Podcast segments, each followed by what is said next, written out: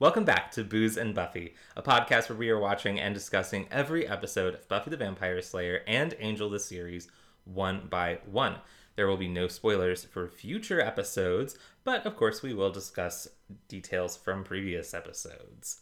Realizing that Apocalypse Now is all about the journey. I'm Harrison. and wearing cheese. I'm Jason. Harrison, what episode are we watching this week? Oh, Jason, I am so delighted in for multitude of reasons to announce that we are watching the season 4 finale, Buffy season 4, episode 22, Restless. Um we're we're done. season 4. Yay! We've been doing this for 84 years. Um this is So the I can still smell the fresh paint. This is the one where after fucking up Adam's shit, the gang has a movie night. They fall asleep immediately because they fucked up Adam's shit and are tired. And we get a series of surreal dreams in which they are hunted down by one very pissed off OG Slayer. the OG. The OG? Restless was written and directed by David Lynch and originally aired on May 23rd in the year 2000. The episode uh, was actually written and directed by the show's creator, but can understand the confusion. Lynch is the one with like red curtains, right? That's like a whole thing in You Twin like the Peaks. Red Room, right? Yeah, well, there's there's the Black Lodge and the Red Room, but yeah, there's red curtains in a lot of his work. Gotcha. If you want to know who's that, whose voice that is, wait until after the intro music. I'll never tell.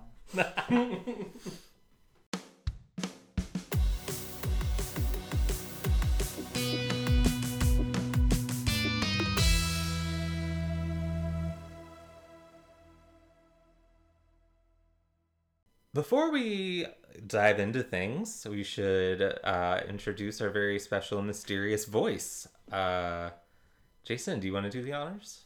Uh, you have heard him before in our popular episodes, Ink and Mummy Girl, uh, and uh, I only have eyes for you, as well as our appearance at a, uh special convention panel. Yeah. You know him, you love him, and we love having him. Ladies and gentlemen, Mr. Ben Gerhardt is back. Woo! Oh, it's me. I wasn't sure based on that description. it's like surely they're talking about someone else. Um, ben, I think you re- you requested this episode, is or did we? I did. I really thought there would be like an angry mob of people who wanted to guess for this, and I really tried to get ahead of everybody. well, it's funny because when you asked initially, I was kind of like, uh, I don't know, not because I don't love you, but because I was like, this is a, this is an Heavy duty episode that's episode. already probably going to be longer than our normal ones, and then like guest episodes also are. So I was like, eh. but then I was like, fuck it, like, like What is this- important is that you got here, you got in line early enough so that you get to be the cowboy. Yeah. um. So I was like, this. No, this is an episode that deserves, uh, deserves it. So Every episode deserves Ben Gerhardt. Yeah. I'm glad to be worthy of it. yeah. Um. So Ben, would you like to lead us? I usually do the Buffy episode toast, but would you like to take us in a toast for this week? Oh, we didn't say what we were drinking. We're drinking martinis. Um, Made by Harrison. Spoiler. Yes, delicious. Mine's a little dirty because you know. Slut dragon. But but yeah, um, sure. I'm just again I'm grateful to be here. I'm glad I got in front of the mob of angry bitches who wanted to do this episode in my mind, and I'm grateful that Harrison let me do that. And yeah, I think I'm gonna um, toast this episode just to all the dreamers out there. Oh, that's good. Nice. You're good. Cheers. Clink. I Triple just realized clink. I don't need to actually make that sound because we're doing it. We did have to make that sound when we were doing this remotely. I tried so many things. I was like, sometimes I'd just like hit my glass on my microphone, like You, One time did, I had- you, you did toast the microphone quite a yeah. bit. I um one time I had a glass of water in here too, so I just like like those together. Um, but that first episode we recorded in person together, we, it was we had like a moment after we got that clink. We were like, oh. Like, it's like, real clink. you know those little things that you've like you were like I didn't know how much the the sound of a clinking glass meant to me. Yeah. Um, Turns out a lot. a lot, a lot. so for this episode, beautiful listeners, um, and to our ugly listeners as well, we don't want to exclude you. Um,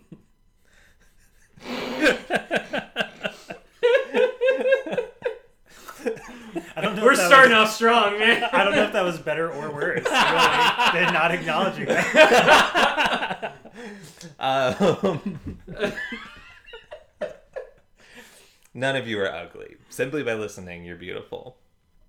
Um, Quick, Did I get- Maxim. Did, did I get out of that hole? Did I?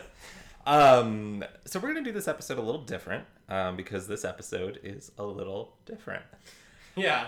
Um, so uh, I'm gonna still, you know, summarize our kind of our our beginning and ending of the episode, our waking hours, uh, waking minutes, and then we're just gonna go through each dream. We're gonna summarize it uh, real quick, and then just kind of have a discussion. Because I feel like that's the best way to do this. Yeah, this is a very difficult episode to tackle because it is, um, as we've made the David Lynch jokes, uh, it is very non-linear. Mm-hmm. So let's go ahead and make our discussions non-linear. Yeah. yeah. Oh, and of course, because we are spoiler free, obviously, the, this episode has a lot of foreshadowing in it. So uh, we're obviously not going to discuss that. We're just going to be discussing stuff from the past. But we are going to drop uh, a little bonus episode for this that will go full spoilers. Um, I don't know when we're to do that. Um, sometime after the Angel finale. um, so, yeah, without further ado. So, following their destruction of Adam and their Power Rangers Megazord uh, collective, Buffy, Xander, Willow, and Giles and Riley uh, go to Buffy's house. They're going to have a movie night. That sounds fun. And guess we get to see again. Oh, we see Joyce. I was yeah. like, I was like, what? Uh, yes, uh, Joyce is there. Uh, Riley can't stay because uh, he has to go get debriefed by the military. It's to blackmail the Um, government. Yeah, he's, he's very much like, don't worry about me. It's like we're not gonna, they're not gonna pin anything on me Yeah. or anything like that. yeah, and uh, because he can expose them all. And yes, Willow has a super cute line where she's like, "It's like you're blackmailing the government." She's so excited about it. Um, and uh, so Joyce gets, I think, my most favorite burn uh, ever. She even more than uh, Xander and Anya's umbilical cord from Willow a couple weeks back. she uh, tells Riley she's so glad to meet him finally, and when when Buff when he leaves, Joyce just says to Buffy, "Did you notice how pointedly I said finally?" uh, mom burns are the best burns. Um, no amount of aloe is gonna gonna help you out there. Yeah, they, they kind of come out of nowhere. yeah, kind of like kind of like children swearing. It's it's so good. yeah. um, uh, Joyce, uh, Joyce decides to leave the gang to it. Uh, she goes upstairs. They uh, start the movie. They're gonna watch Apocalypse, or no, they They don't. we don't see what movie they actually end Yeah, up we putting don't on. see what movie they start. All we know is that it has an FBI warning yeah. not to uh, not to like use that tape for any other uh, purpose besides viewing. yeah. Uh, and we after the the FBI warning, just beautiful smash cut to the gang, completely asleep, um, because they had told Joyce that they were all too like wired uh, to to sleep. Um, yeah, that's that's how we start. We had no cold open, which I think is the only time in the series that that ever happens. Um, there is an episode in season six. Yes, yes, a very special episode. Mhm. um, but yeah, okay. So we go right into Willow's dream. So uh, Ben is gonna take take it away here.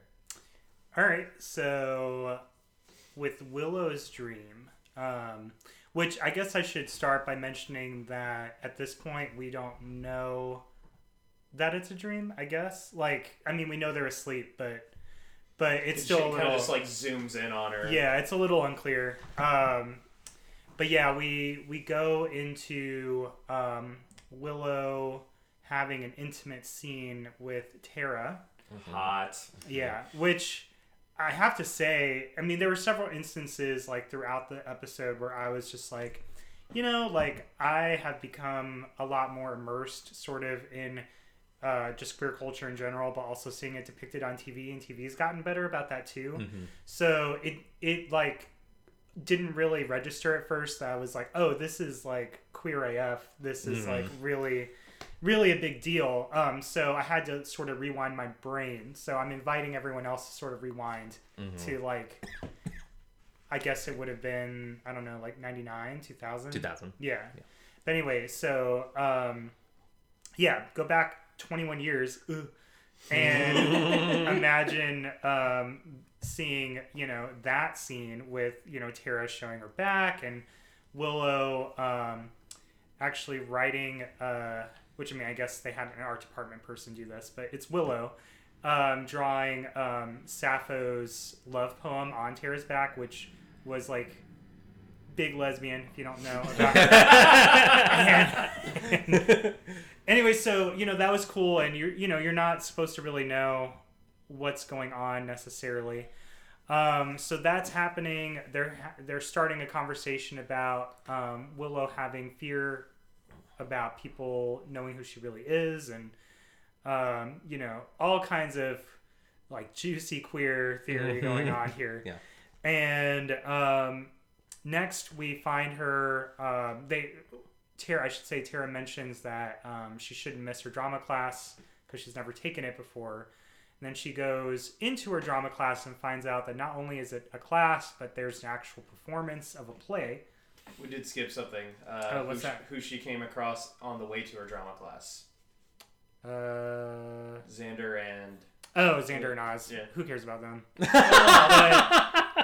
but yeah, we did we did run into them briefly, um, and they have I like I think some like brief commentary on uh, just some just some like sort of like straight man talk on like lesbianism, and which maybe is why I blocked that out. I, I, I was kind of like pointing that out just because like uh, Oz has left the show, so uh, Yeah, no, it, kinda it did it yeah. did happen. Um, and it is meant to be like you know these are um, Willow's like male exes. Um, so of course they would be there and have you know have something to to say about it. um, so we get to the class, which is not a class, but actually a performance of what's supposed to be Death of a Salesman. I'm sorry, Death of a Salesman. I couldn't quite say that um, without laughing because it's not Death of a Salesman. Um, we see everyone in costume from like all kinds of different periods and cultures that are none of them are like Death of a Salesman.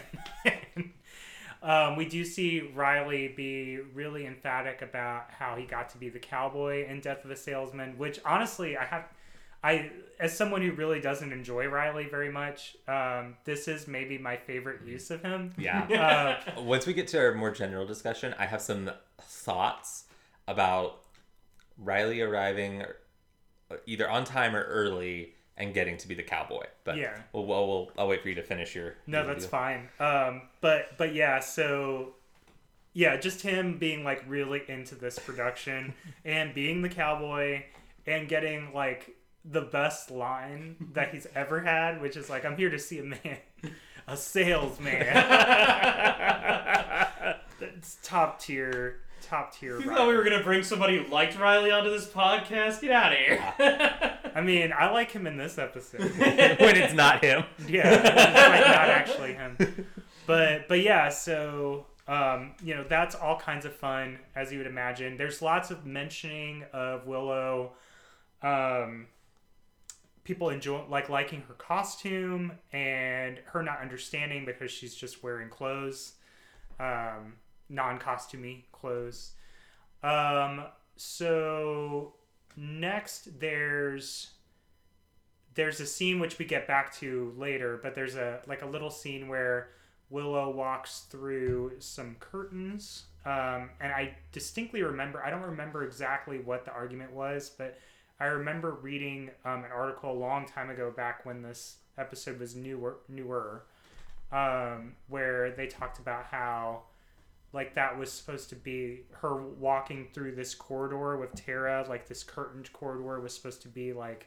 Is it gonna be pink? Yeah, a commentary on like vaginas. Oh, I'm glad that's not.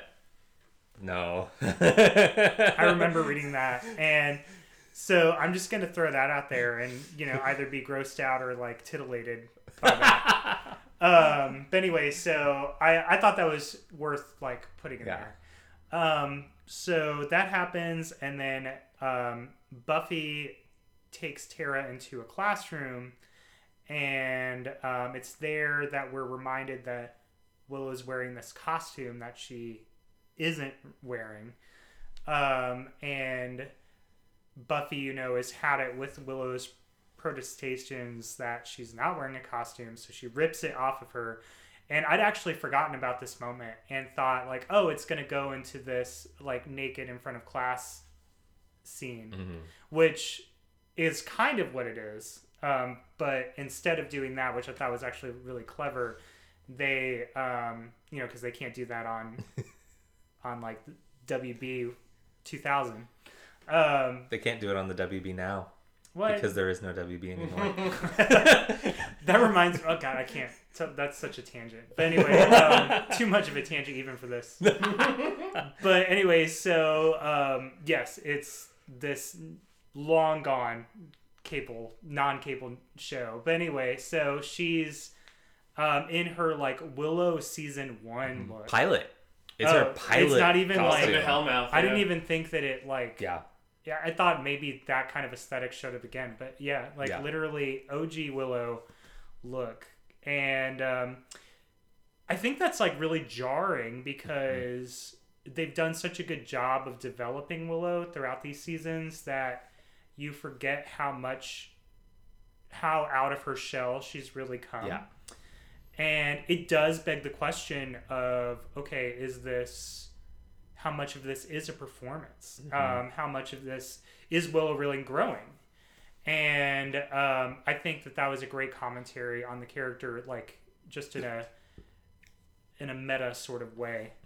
Um, and also, since we this segment of the episode is really um, into like sort of discussing just the queer aspect of the character in this moment. I feel like that's a really interesting way to talk about Willow's queerness because of just the performative nature of queer people when they're either like still in the closet or just out of the closet and sort of dismantling like which aspects of themselves are have been created for other people and which are like actually themselves Yeah. and um, I thought that was a really interesting way to talk about that without making it overt. So I guess they could have. So I guess they could sneak in the vegetables and get that in there. Because I don't know if they could have talked about that overtly. Yeah. In, in the you know at the time, but anyway, that's really cool. And uh, we go back to the curtains, um, which may or may not be anything. And in that moment, that's when we get the first glimpse of. Well, that's not true. There is a first glimpse of this sort of uh, entity that's pursuing Willow um, in the moment when she's realizing there's an actual performance on her first drama class. Um, but this this entity shows up again, and uh, Willow is actually strangled um, by this entity, and we see we pan out from the dream into what is allegedly reality, where we see her choking, mm-hmm. and that's sort of the end of the Yeah. Willow Willow sequence. Yeah. I do want to mention during all of that, there is a brief bit where we pan out into the classroom and all the students are like watching her and mocking her. That's true. Um, yeah, And and we do have Willow, or we do have Willow's exes again. mhm, Yeah, and Xander's with uh with Tara. yeah. True. And we get a nice little cameo from Harmony. Yeah. I um actually so that's a great uh pivot to a bit of trivia that I have. So they wanted to have David and Charisma in this episode, which would have made a lot of sense. Um and I they weren't able to do it just because of the timing with the filming the Production Angel schedules, finale, yeah. um, which I'm sure you can imagine they were probably uh, heavily involved with. Um, but I believe Charisma's role in this episode was going to be Harmony's in this classroom scene Okay. where she mocks Willow. Um, and David's role was actually going to be Tara's role in Buffy's dream as kind of like the spirit guide. Gotcha. Um, so, but I think the choices they ended up making made sense. Uh, Harmony works just fine as a Cordelia stand-in um, Yeah. for obvious reasons. Um, but that moment where Tara and Oz are like whispering like to each other is really good. I really like that moment.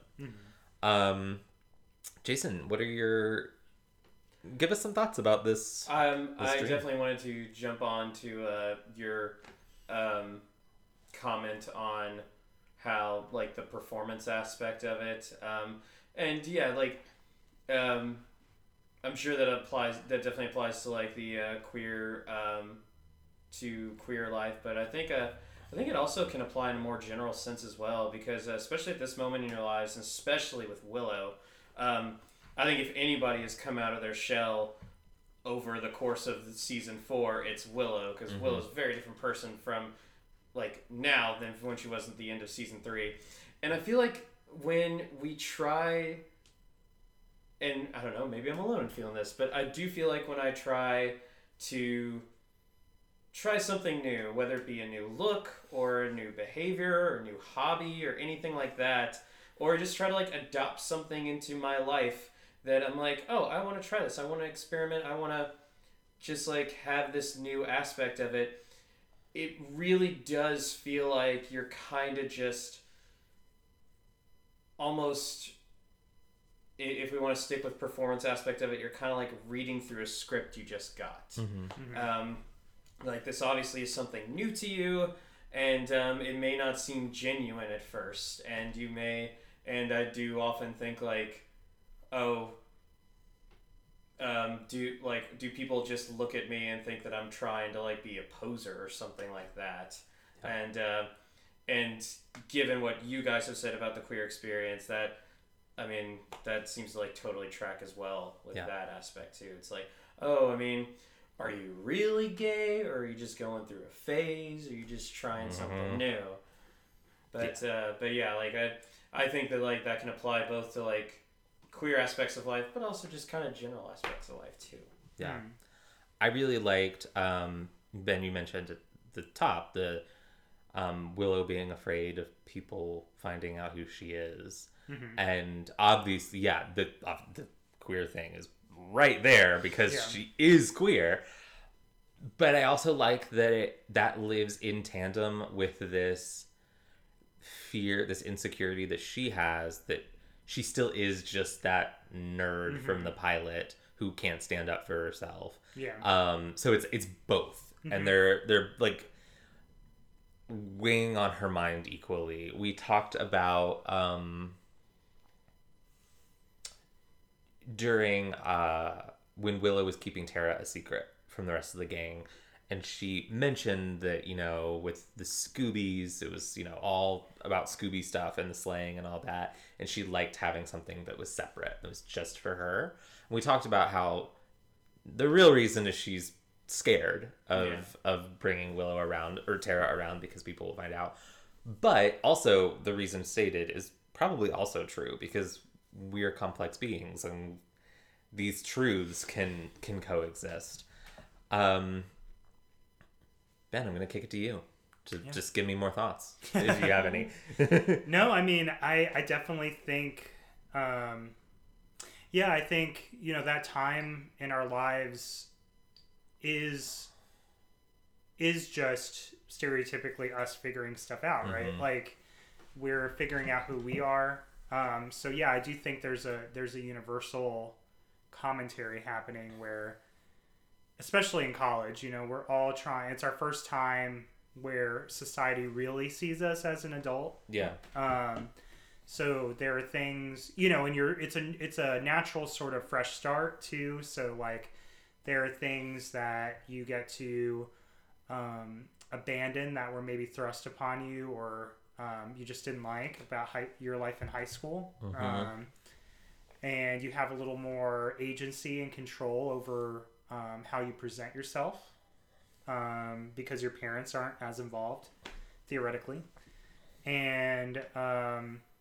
so yeah so i do think there's a lot of sort of just general statements there but um, but yeah i do think the queer thing is really worth just driving home because it just hadn't really been done in that way i don't Mhm. think Yeah. at the time i mean I, I could be wrong um, but i don't think i don't think i am at least in a way that was like on a really popular show that was Yeah. viewed by a lot of people um, and yeah and it's it's because even as a queer person you don't even know like how much of it is really you or really isn't like Mhm. and it's not even it's like beyond um it's beyond that doubt that um maybe you're uh, maybe you are just going through a phase like like that's there as well but it's also like well who am i then without these attempts at being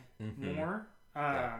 or being more open and maybe it's all you know maybe it's all fake like how do i get to the real to the real me um so yeah i just really liked that moment um i mean there's there's all kinds of subtext too with buffy sort of like forcibly Mhm. um, stripping that um, that look from her, um, which is possible, you know, potentially not good either if you dissect it that way. But um, I still like that moment because it really forces you to. It makes you notice the growth, like the difference. Yeah. And um, and yeah, it, it is a stark contrast. And um, yeah, I just thought I really, I just really enjoy that segment. Um, Mhm. with for all my problems with um, with Joss Whedon lately, I, I feel like there are things that he just really did uh do a good job on. Yeah. And, and Yeah. I felt like that was one.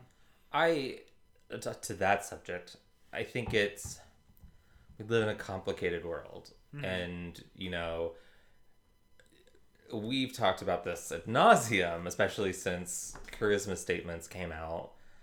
Um, gosh, we were what on something blue? Was that it was early this season? It really was, yeah. um, and we you know the fact of the matter is sometimes there's art that's created that is impactful and powerful and good Mhm. And it's made by shitty people Yeah. and and there's certain levels of comfort that you have to be able to have with that and that's going to be different for every person and for every person it's going to be different depending on the circumstances Right. um and like uh i was watching the nevers um and i it had issues it was not flawless but i generally liked it hmm Same. um, but I remember reading reviews on it, and all of the reviews that I read were overtly negative. But the negative was, "We don't like Joss Whedon," Yeah. and it's like, well, okay, it's unfair to be judging the work of all these other people. I think I think almost every comment I saw on Facebook was like, "Oh, I really like this," until it got to the end credits and it said written and directed by Joss Whedon. And of course, you're gonna have a reaction like that. I did at the first episode. I got to that point, and I was like, "Oh," but I think a lot of people were thrown off because HBO specifically didn't have that as part of their marketing. Yeah. Yeah. Um, but you know, not to get too far off, but yeah, it's how we engage with art is complicated. Um, um, so do we have anything more to say about subtext in this episode or about it or not the episode, but Just this this sec- dream? It's like yes. and we're done. um, but do we have anything more to say about uh, the subtext of Willow's dream or the thematic nature of Willow's dream? I think it's all gonna like. Uh, I think everything else could be like towards a general discussion near the end. Cool. So let's talk real quick before we move into Xander about just kind of the plot of the dream and like moments during it that we enjoyed or didn't enjoy. Um, um, Jason, He so- just he just pointed at Ben. I was I panicked. I was really confused about who he meant. I. I, I panicked going like who do I pick first and so I I guess my brain said both of them. so in the spirit of what I chose, I want you to both speak simultaneously. okay. Uh, ben, you Well- go first. I can do that. Whatever. Um, no. Um, yeah. Plot plot details that I, I did enjoy. Um, I feel like I've mentioned a lot already, but I did. Um, I did like the use of the X's in Mhm. this segment. Um, because there's, I think there's like a subconscious fear on Willow's part on what they're going to think and feel about Mhm. her um, being with a woman now. Um, so I thought that was like a smart use of them just portraying that fear and, and anxiety.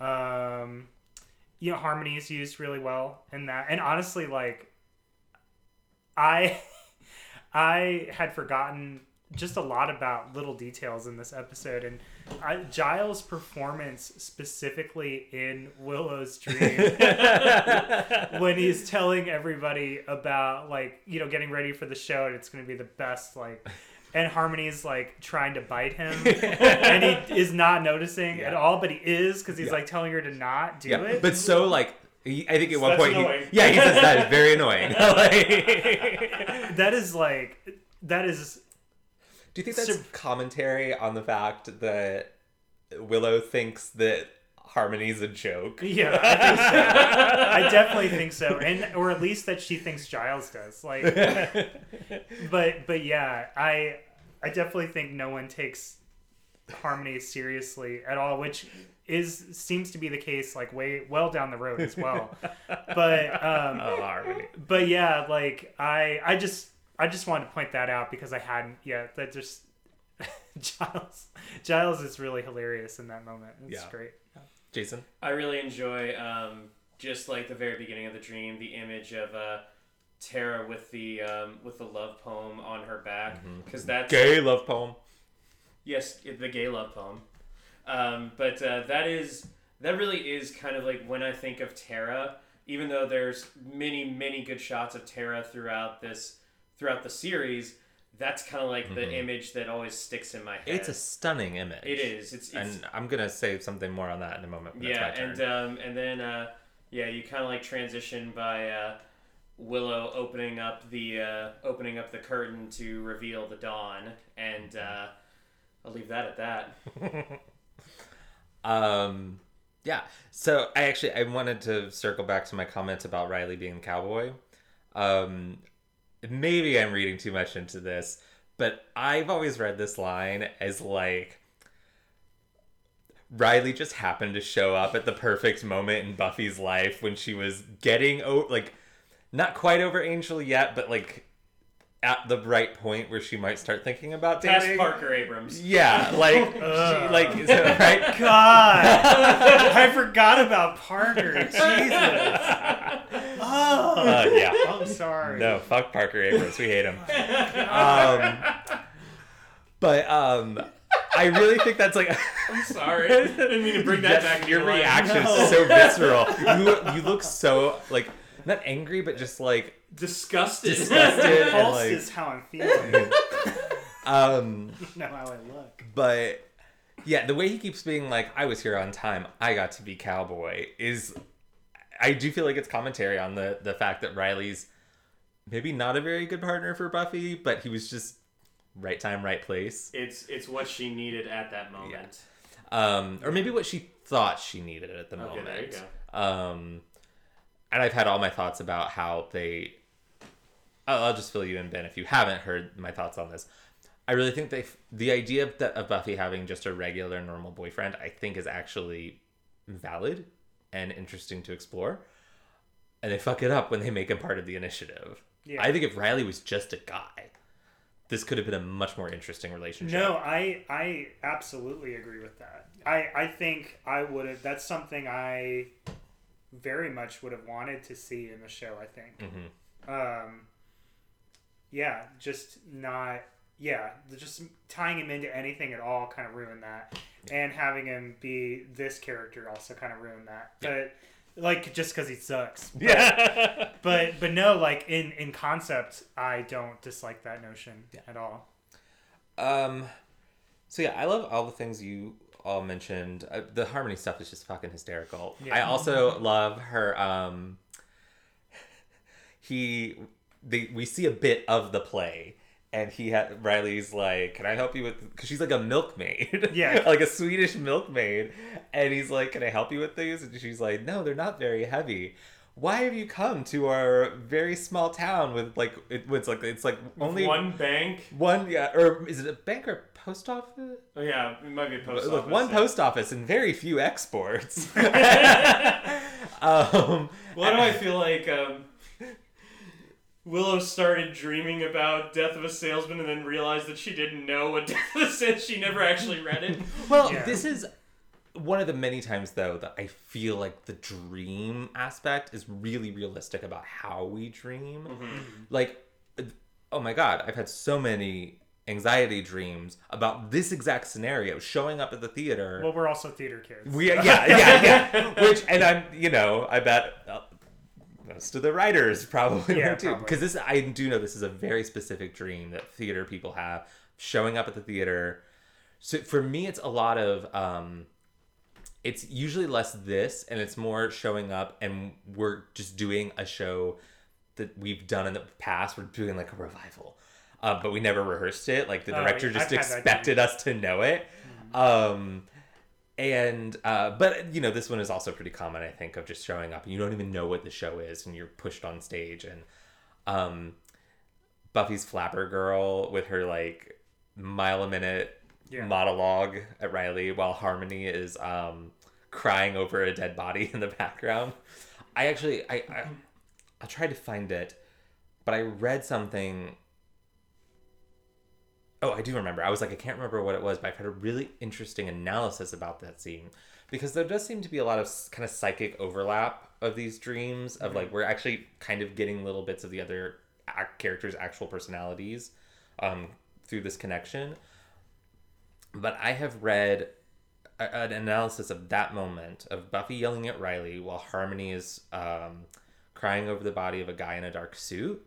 Is that the guy? The body is Angel um, and Harmony is representing Buffy, and Buffy is also represent like it's Buffy split between the crying over Angel and like yelling at Riley, um, which I thought was a cool interpretation of the of that moment. That's cool. Um, and of course, we get the cheese man. I did appreciate how meticulously laid out the cheese was. Yeah, very yes, very very visually pleasing. Um gosh, I had one more point I wanted to make but I cannot remember it. So if I think of it, I'll bring it back later. So Jason, want to take us away on Xander's? Yeah, so Xander wakes up, um, or it looks like he wakes up, and uh, the first kind of like thing that we immediately notice that's wrong with it is um, Willow's dream ended with her like being choked by the by the um, uh, thing that was following her. Um, I don't know if we want to like reveal that right away. Nah, I don't care. Um, but- Yeah, But- I, I tried to be vague too. So Yeah. we can be vague. We can be doesn't vague. Yeah, but uh, Xander does wake up and notice that she's choking. Giles is awake, but neither of them seem too concerned. Uh, they're both. Um, oh, and Buffy's awake too. They're all just kind of watching Apocalypse Now, but this is not Apocalypse Now. This is a um, strange kind of like placeholder soldier movie. Um, Honestly, I hadn't seen Apocalypse Now, so I was like, it's not Apocalypse Now? It's like, not. I feel really Um, let down. And you know, this may be like another instance of I, I would actually find it funny if like Xander like tries to champion Apocalypse Now so much, but he's never actually seen it. That would be. I could totally see that, but I also think it's just one of those things where in dreams things are familiar but Yeah. not right. That being said, we get a little we get a scene a little later on the stream that literally is Apocalypse Now. But uh, before that, um, Xander needs to go to the bathroom. Um, he. Uh, one thing I noticed, like Buffy, kind of made an offhand comment, like, uh, "Oh, do you need any help?" And um, I don't know if that's like, if that was meant to be like a, a fan a Xander fantasy or something, or I have thoughts about the sexualization of women in Xander's dream and how Buffy specifically is excluded from that. Mhm. But we'll get there. It was just a strange comment for. I know calling something strange in this episode is kind of like uh, ridiculous to even worry about doing. But uh, um, speaking of sexualization, uh, Xander goes upstairs and is met by a very um, Hot. provocatively dressed Joyce Summers. Hot. I'm did make so me gay wonder- and like oh Yeah. yeah. It did make me wonder if that first movie was The Graduate. oh, I didn't like the one that we don't know what it was. I, So okay, so Z- Giles or Xander does say he, when they kind of poo-poo Apocalypse Now, he's like, "Fine, I got chick movies and British movies. Would you consider The Graduate a chick movie or a British movie?" I would. It's definitely not a British movie. no, I, Um, I don't think I wouldn't consider either of those. Honestly, Yeah. I would consider it a very Xander pick though. oh, you know, you're right. You yes, that's that's accurate. But uh, but yeah, um, Joyce is making uh, is trying to ma- put the moves on Xander and asking him to uh, come in and uh, and lay down on her bed, and uh, whew, uh, but uh, he's like, oh, I gotta go to the bathroom You first. guys need a cold shower there, Jason? uh, well, uh, it's not really uh, that. It's more that it's a little uncomfortable, and I'm like, Joyce, come on, like Have some standards. took the words right out of my mouth. It's not real Joyce. It's not real Joyce. yeah. Um,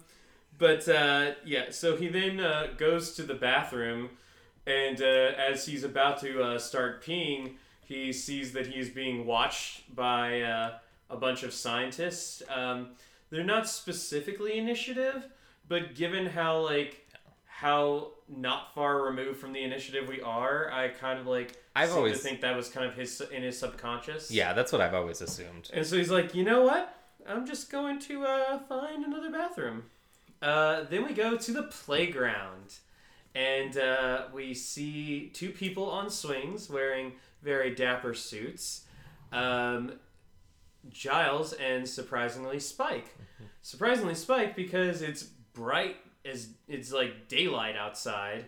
Uh, but they're both dressed similarly, and and uh, Spike mentions that he that Giles is teaching him to be a watcher, and uh, Giles says, "Oh, Spike is like a son to me," and uh, we know that's not true. Yeah. We remember that bathtub scene. Mm. now who needs the cold shower? Oh no, Spike. I dropped that soap. Will you pick it up for me? Of course, Giles. I'd be happy to. he would definitely call him Rupert. Oh, Rupert. He's Yeah. kind of like the only one who calls him Rupert every now and again. I think Joyce does sometimes. I think when Joyce is talking to Giles, she calls him Rupert. But she or when- does call him Mr. Giles. Uh, and I bet, I bet that's what he liked when they were on the band candy. I was gonna say we are have to refer back to Band Candy. um, and, Mr. uh, Giles. Anyway. And if we want to go back to the uh, non-sexualization of Buffy, Buffy's actually in a um, in a sandbox, and uh, Xander is um, Xander's saying like, "Oh, are you sure you like need to be out there? That sandbox is a little big." And then we get like kind of a flash of this desert landscape, which will come into Buffy's dream. So there you go, that psychic overlap again, and. Uh, um, and uh, Buffy says like you know she's a she's okay. Uh, they're not coming for me yet, and uh, but thanks, Big Brother. And uh, that's kind of like the whole. We talked before about how Xander is extremely protective of the women in his life, despite the fact that they're both much more capable than he is. Um, and uh, I say both, I'm referring to Buffy and Willow. Um, obviously, Anya's in his life now, but She's more capable. yeah, I would say she's more capable. All too. of the women in Yes. his like Tara. Yeah. Tara can't get through a sentence, but she's more capable than Xander. That's true. Um, Xander never would have thought to have moved a soda machine by magic. Um, but yeah, she does call him Big Brother, and that's kind of like, as with the exception of certain circles that I won't mention, is like as non-sexualized as you can get. Yeah. This And, isn't a um, Lannister situation. Exactly. Or a Shannon and Boone on Lost. It definitely. I forgot about that. I, I you're did too. you're much more. until I rewatched that episode and I was like, oh yeah, I forgot they brought this weird. It, not not incest because they're step siblings, but still weird. yeah. No, it definitely. You're right. It definitely defines the relationship, at least in his subconscious. hmm But yeah, um, Xander uh, sees himself working in an ice cream shop, which is a job that we saw him having, and he kind of like switches um, That into, was so cool. Into that. the ice cream uh, ice cream person uh, presence, and uh, he's all of a sudden he's driving, and Anya's there, and um, and she says that she's really thinking about getting back into the whole being a vengeance demon thing, and Xander's like, "What? No, it's it's evil and." It's not good. She's like, you never want me to have any hobbies. um, and that's when uh, Xander notices that uh, a very um, scantily clad Willow, and well, scantily clad for network TV. I was gonna Yeah. say we're like 2000s. and honestly, we scantily saw a midriff. Everyone. I mean, scantily clad in Willow's terms. I'm gonna say like it, it hasn't Yeah. been since Vampire Willow that we've had. Uh, for for Willow and Tara both. This Yeah. is like we have never seen this much skin from either of them. but they are. Uh, They just very much look not like- counting the uh, vision at the beginning. Not counting the beginning Oh, of Willow's yeah, stream. Let's just say they both look like they founded Hot Topic. That, that's probably the best way to put that. But uh, they are uh, making out, and then uh, they look at Xander, and Xander's like, uh, "Excuse me, I'm trying to have a conversation up here." They're like, "Oh, well, do you wanna do you wanna join us?" So, um, it's really funny because in Willow's dream, Xander had a like the Xander in that is basically like, oh, when I think of uh, two women being together, it makes me want to be together with myself. Which I mean, you're like, wow, that's kind of a one-sided view of looking at Xander, but it's also Nope. true. she knows him. Um, she knows him. They've been friends a long time. Yeah. Um, so Xander, Xander's still kind of just Xander, um, and uh, Xan- but um, Anya surprisingly says, "Oh, it's okay. You can go back there. I'm very good at driving with uh, by making big motions," which uh, kind of is a loaded statement. Uh, It's. I don't think it's inaccurate of how Anya navigates the world. Oh, and, I, and also I was talking about how like she very much is kind of guiding this relationship as Oh, well. Like she's she's in the driver's seat and she has her big motions to do we, it. We know who wears the proverbial pants. Um, but yes, uh, Xander is uh, yeah. See, even in the Buffy wiki, it says Willow and Tara dressed in unusually revealing clothes and glossy makeup. Um, but uh, as Xander is crawling back, he ends up in his basement, and uh, there is a. Um, he notices that uh, there's like somebody trying to get in from the door, like from upstairs into the basement, uh, but it's locked. And um, Xander's like, ah, I need to get out of here. Um, well, and uh, as he's trying to uh, run, he sees that uh, there's the cheese man who uh, has cheese on a plate, but the cheese won't protect him. No. No. Um, he finds himself at uh, UC Sunnydale, and um, Giles is uh, saying that, um, oh, he thinks he's figured everything out. And uh, this very much reminded me, and I'm pretty sure it's making fun of uh, either the Twilight Zone or a Stephen King thing, but I'm, but I this reminded me of uh, the Treehouse of Horror uh, from The Simpsons, where uh, Homer has the has the toaster that makes him travel to different realities, and uh, there's um, and uh, like Willie, like he opens the door to one, and, and groundskeeper Willie's there's like Homer, I'm the other one who can get you back to your world, but the only thing you have to do is, and then he's killed just as soon as he can, and this reminded me very much of when Giles like, oh, most important thing that you have to do is, and then he just starts speaking in French. Yeah. And uh, it's very funny because they're clearly saying their lines, but it's like a French dub has happened, Yeah. and it's it's quite funny, including uh, def- I don't speak French, and uh, Ben speaks a little bit. I I've only I've taken like whatever the first course, like the first like up to the first castle or whatever in Duolingo of French. So that's all I got. He said something about you have to go to the house. and Um, he's so also an idiot. I've I've got the translation here. So Giles says in French, uh, "The house where we're all sleeping. All your friends are there, having a wonderful time and getting on with their lives. The creature can't hurt you there." Xander says, "What? Go where? I don't understand." Giles said, "Oh, for God's sake, this is no time for your idiotic games."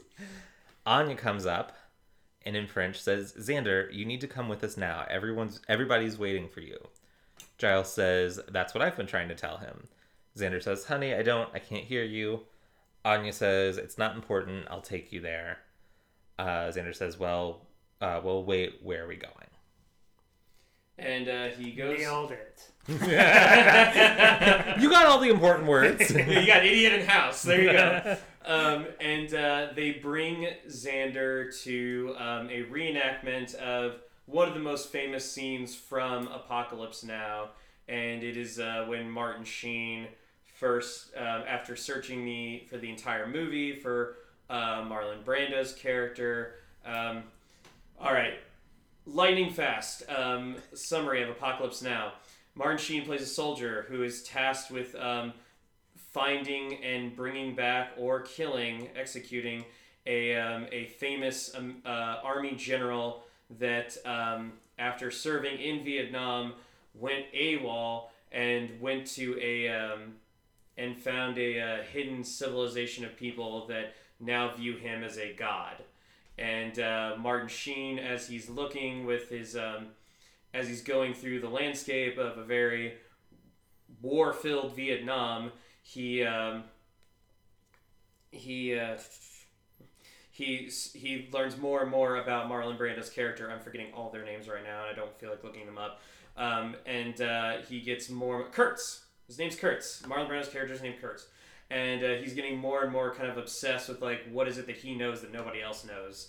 And uh, he eventually, after several of the people that he was with die, he does eventually find that, and he's just and he's looking forward to seeing this godlike creature um, that is Kurtz, but in fact it's a slowly dying Marlon Brando on a bed, like on a cot, and uh, that leads to this scene. Um, and movie kind of ends with him saying like him just realizing like the horror of the world, and that's what's the, where you get the the horror, the horror. Um, so yeah, I don't Sorry even need if to I just- watch it now. Sorry if I just spoiled Apocalypse Now for everybody. Um, but uh, good movie, though. Um, at this point, uh, Snyder, uh, our good old Principal Snyder, in his final appearance on Buffy the Vampire Slayer, is taking the role of Kurtz. And um, Xander is obviously uh, in the position of Martin Sheen. And he's like, I. So we get very much that power dynamic of, oh, you used to be this authority figure, and um, and Snyder's basically kind of uh, just revealing these truths. He's like, oh yeah, your time's running out. You're not a soldier. Xander's like, oh, I'm a comfortador, which is what he told, which is what he told himself, which is what he told uh, Joyce at the beginning of his dream. He and, told Joyce he was a conquistador. and then Mhm. a comfortador Yeah. uh, which isn't a word. but uh, yeah, um, Snyder says like you're you're not any of those things. You're a whipping boy, and Xander says, uh, "Yeah, you know, did I ever tell you how happy I am that you got eaten by a giant snake?" Um, but then uh, Xander is also being stalked by the same thing that was stalking Willow, um, and he tries to uh, and he keeps finding himself back inside. Um, his basement, his parents' basement. All the paths are leading to his parents' basement. Um, no matter where else he goes. And then when the uh, when the door like finally opens, it's Xander's dad who walks down. And have we seen Xander's dad at this up We've to this not. point? No. Nope. And um, we've had hints of Xander's uh, not so great home life, and at this point, he's just his his dad just kind of like just talks down to him and shits on him and stuff. And uh, Do we know who plays Xander's dad in this? Because it sound no I- idea.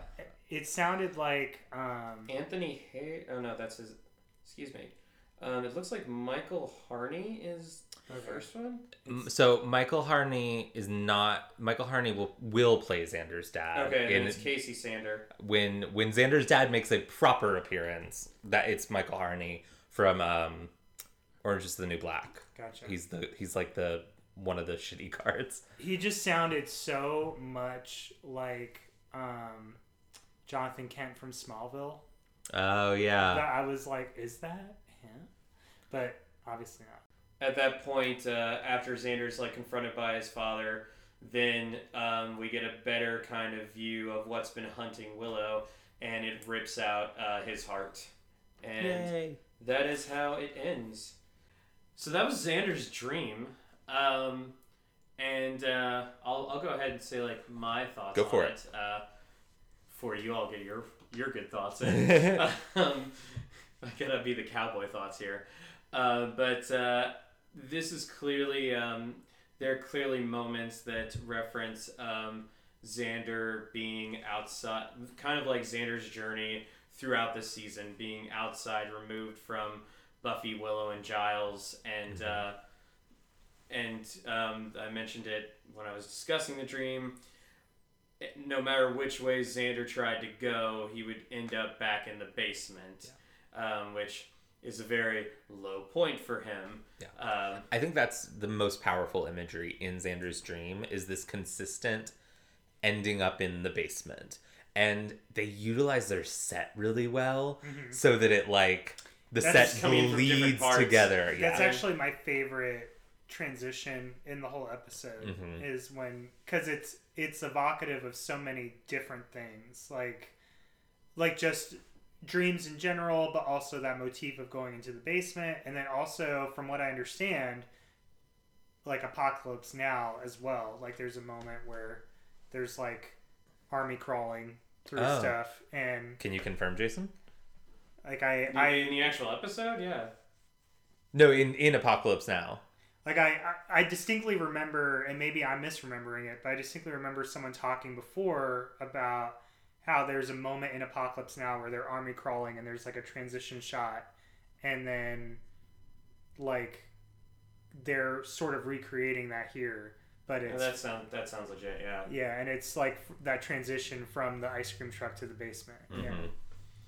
But yeah, the um and yeah, it's like Xander kind of doesn't really have his place, or he doesn't feel like he has his place at the moment. Um, the uh, the Snyder reference is kind of like how uh, high school seems so little now when you kind of look Mhm. back on it and look back on this guy that used to, as Xander would probably describe it, give him the Wiggins Yeah. uh, but uh, and but also like he's kind of pointing out as Snyder typically did, like uh, oh you're worthless, and everything, and uh, multiple people are telling him that, and uh, even when uh, Xander is with people that he knows, like Anya and Giles, they seem to be speaking in a different language because again Xander doesn't feel part of this world. Mhm. Uh, but yeah, that's that's kind of my thoughts on it. Cool. Ben. Yeah. Um, so the big thing that I took away from that segment was was very personal for me. Um, so I I haven't I, I definitely haven't talked about this on a podcast. Um, but I don't even really talk about it that much with my friends very much, just because it's it is it is. I mean, obviously it's a it's a spot of vulnerability for me, but also like I have dealt with it and moved on. But um, that that segment, especially in the time when I first saw it, reminds me of a time in my life when I felt like sort of my friends were moving on without me. Like like I um for for those who don't know me, I didn't finish college, you know, quote unquote, in the time you're supposed to. And um, I just remember when I was watching it at the time was like right when I was like not doing school. And I definitely felt this separation where other people in my life were on this track and doing things that they were, you know, society expected them to be doing. And I was just kind of getting by and figuring stuff out still. And, you know, obviously I'm in a very healthy place now where I look back on that. I'm like, yeah, I was just figuring stuff out. But in the moment, like, yeah, like I totally, I totally see that in Xander in this time where everyone, and they address this later in the series as well, but yeah, Xander, he's, you know, he's one of the characters who doesn't do college and he's also one of the characters that like you know everyone everyone sort of has a thing like a supernatural connection and he's the one who doesn't. Um, but he's just affiliated with them still just from going to the same high school or knowing them before and um, so i really um, as much as i dislike xander and am frustrated by him especially as i rewatch the series um, that's a real connection that I still have with them and mm-hmm. really appreciate that they um, develop, especially with um, them using sort of the ice cream truck metaphor um, for his character because, yeah, like I think most people would look at that job as like not something that's very important or integral to society and even childish because you are literally just handing ice cream to kids, you know. Mm-hmm. So it's it's meant to be a belittling role for somebody, and um, the fact that that was like the thing that he fixated on, like everyone's doing all these things and I'm handing out ice cream, you know, like um, that was like that's just like a real vulnerability in Xander's psyche that I'm really glad that they put to the forefront. Mm-hmm. Yeah, yeah, Xander's difficult. Um, yeah. and Xander's dream is difficult. But it's all there's a lot of good stuff. All the things you both mentioned are really great. Um I we're very much expl- yeah, exploring Willow's dream is very much exploring like who am I? Mm-hmm. Um Giles or Xander's dream is also exploring that, but in a kind of coming at it from a different angle of it's where do I belong in this world, and do mm-hmm. you know is there a place for me? Um, one of the things that highlights in this episode, obviously, is his troubled home life, and this is something Jason and I have discussed before. That the show doesn't do the work it really needs to do it hints at J- Xander's home life, um, but we don't see it. I don't necessarily know that we need to see it all the time. Mm-hmm. But was I can't remember which episode it was, but we had a discussion in some episode about the way Xander treats the women in his life. Which he's very, very loyal to them and protective of them and loves them deeply, but is also really possessive. And we've talked about how well obviously that stems from this home life that we're seeing but the show mm-hmm. never that was us making that connection mm-hmm, not the show doing the work it needed to do. And i think that could have been a really valuable journey for xander. And i do think xander has a good journey on the show even though he's by far not my favorite character i do think the arc he gets is good and i do think you know the Xander we end the show with, I far prefer to the Xander we start the show with. Yeah, you know, and it's so funny you say that too, because I remember when I, for those of you maybe don't remember or didn't know, is like I watched this when I was when it was airing, like, like when I was very like nine or ten, like younger than that, and Xander, my first time watch, I only made it to season three on that first rewatch, that first watch, but. um Xander was like my favorite character mm-hmm. when I was a kid, and so I, it's just so funny to like go back to it and be like, "Oh, Xander!" Like, mm-hmm. like what you know.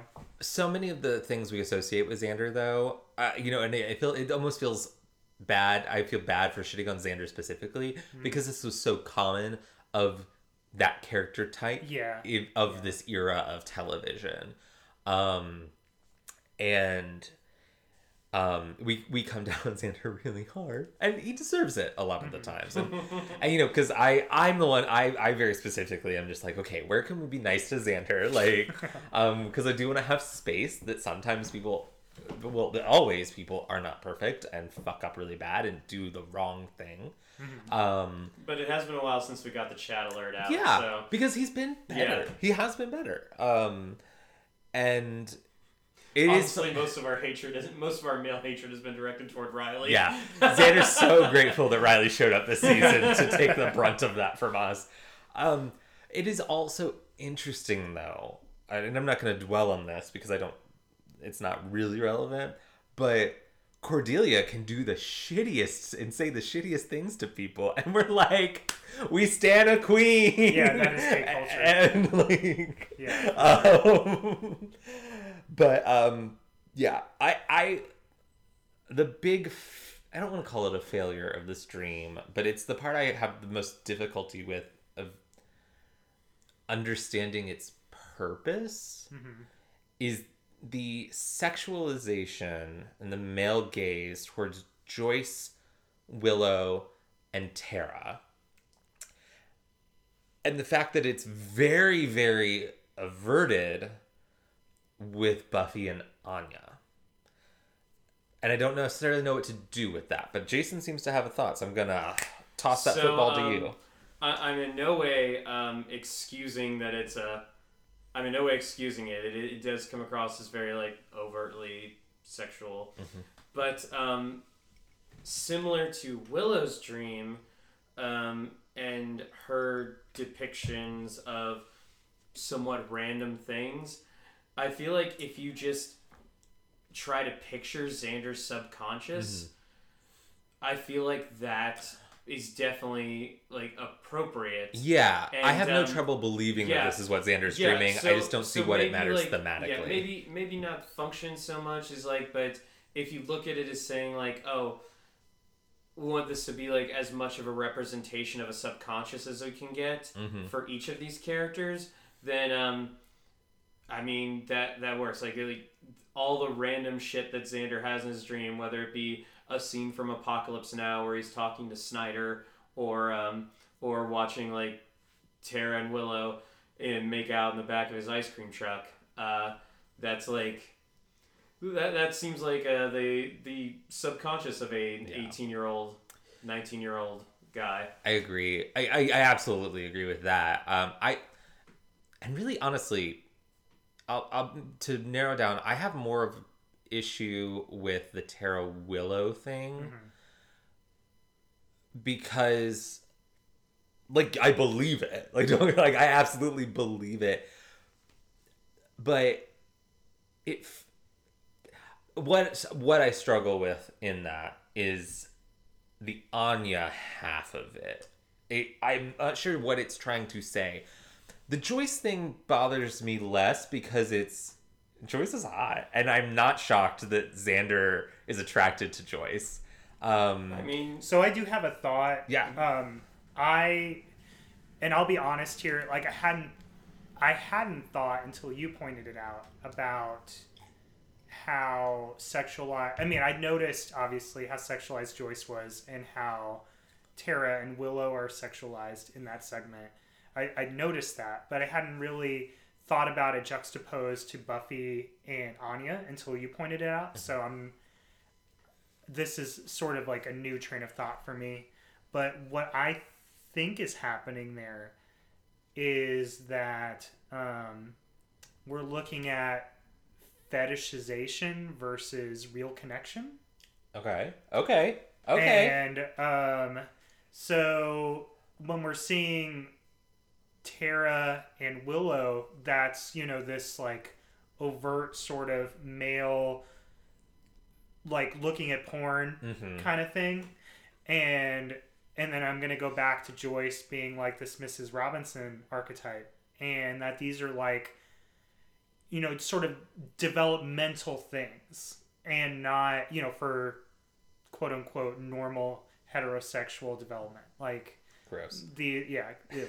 can't believe I said that. But um, but yeah, like I think like that's one aspect of his psyche. But here on the other side, it's interesting, and I think it's a really good thing. It's a really like cogent point is that um, he doesn't do that with Buffy, who he's arguably the most protective of throughout the entire show, and um, he doesn't do that with Anya, who he, I mean, I guess this is a, a spoiler, but just genuinely has like a real relationship and arc with throughout the series. They've had their I love yous at this point. Mm-hmm. Okay. And and we we felt it was earned and genuine. Yeah, yeah. so I, I that's all I was gonna say if it was Yeah. too much of a, of a reveal. Mm-hmm. But yeah, I think I think it's interesting that he doesn't sexualize the relationships that end up like. I don't want to say Willow doesn't matter, but just like that really means something, just beyond just sex to Mhm. to Xander specifically, um, and so again, new thought here, but maybe that's what is being explored in the Yeah, episode. I think that's really interesting, and it it does help me clarify like why this exists and what it's saying about Xander, other than Xander horny. I'm not Mm-hmm. I gonna think do it. I, I, almost think it's did also it. saying. To be fair, I think it's also saying Xander. oh yeah, absolutely, But absolutely. I think there's there's another side of the coin that's yeah, happening. and I think that's what I where I was struggling with because so much of this episode is is like like we talked with Willow. Yes, it is saying this one thing that's really obvious on the surface. But what deeper thing is it saying? So, thank you both for helping me understand Xander. And also, fuck you both for helping me understand Xander. That's why we're here. Um, I also think, uh, just this was a thought I was having. I think this is the episode where that moment where he calls her like, she calls him Big Brother, and his reaction to it is like, huh. Um, like it's not the sort of like negative reaction I think we would have seen even a season ago. I think this is the moment where we are putting to, uh, you know, the the Xander's attraction to Buffy has waned, but I feel like this is the moment that it's put to bed. yeah, that's not what this is anymore. yeah. Yeah, Do- I would you would you all agree? I do. Yeah. Mhm.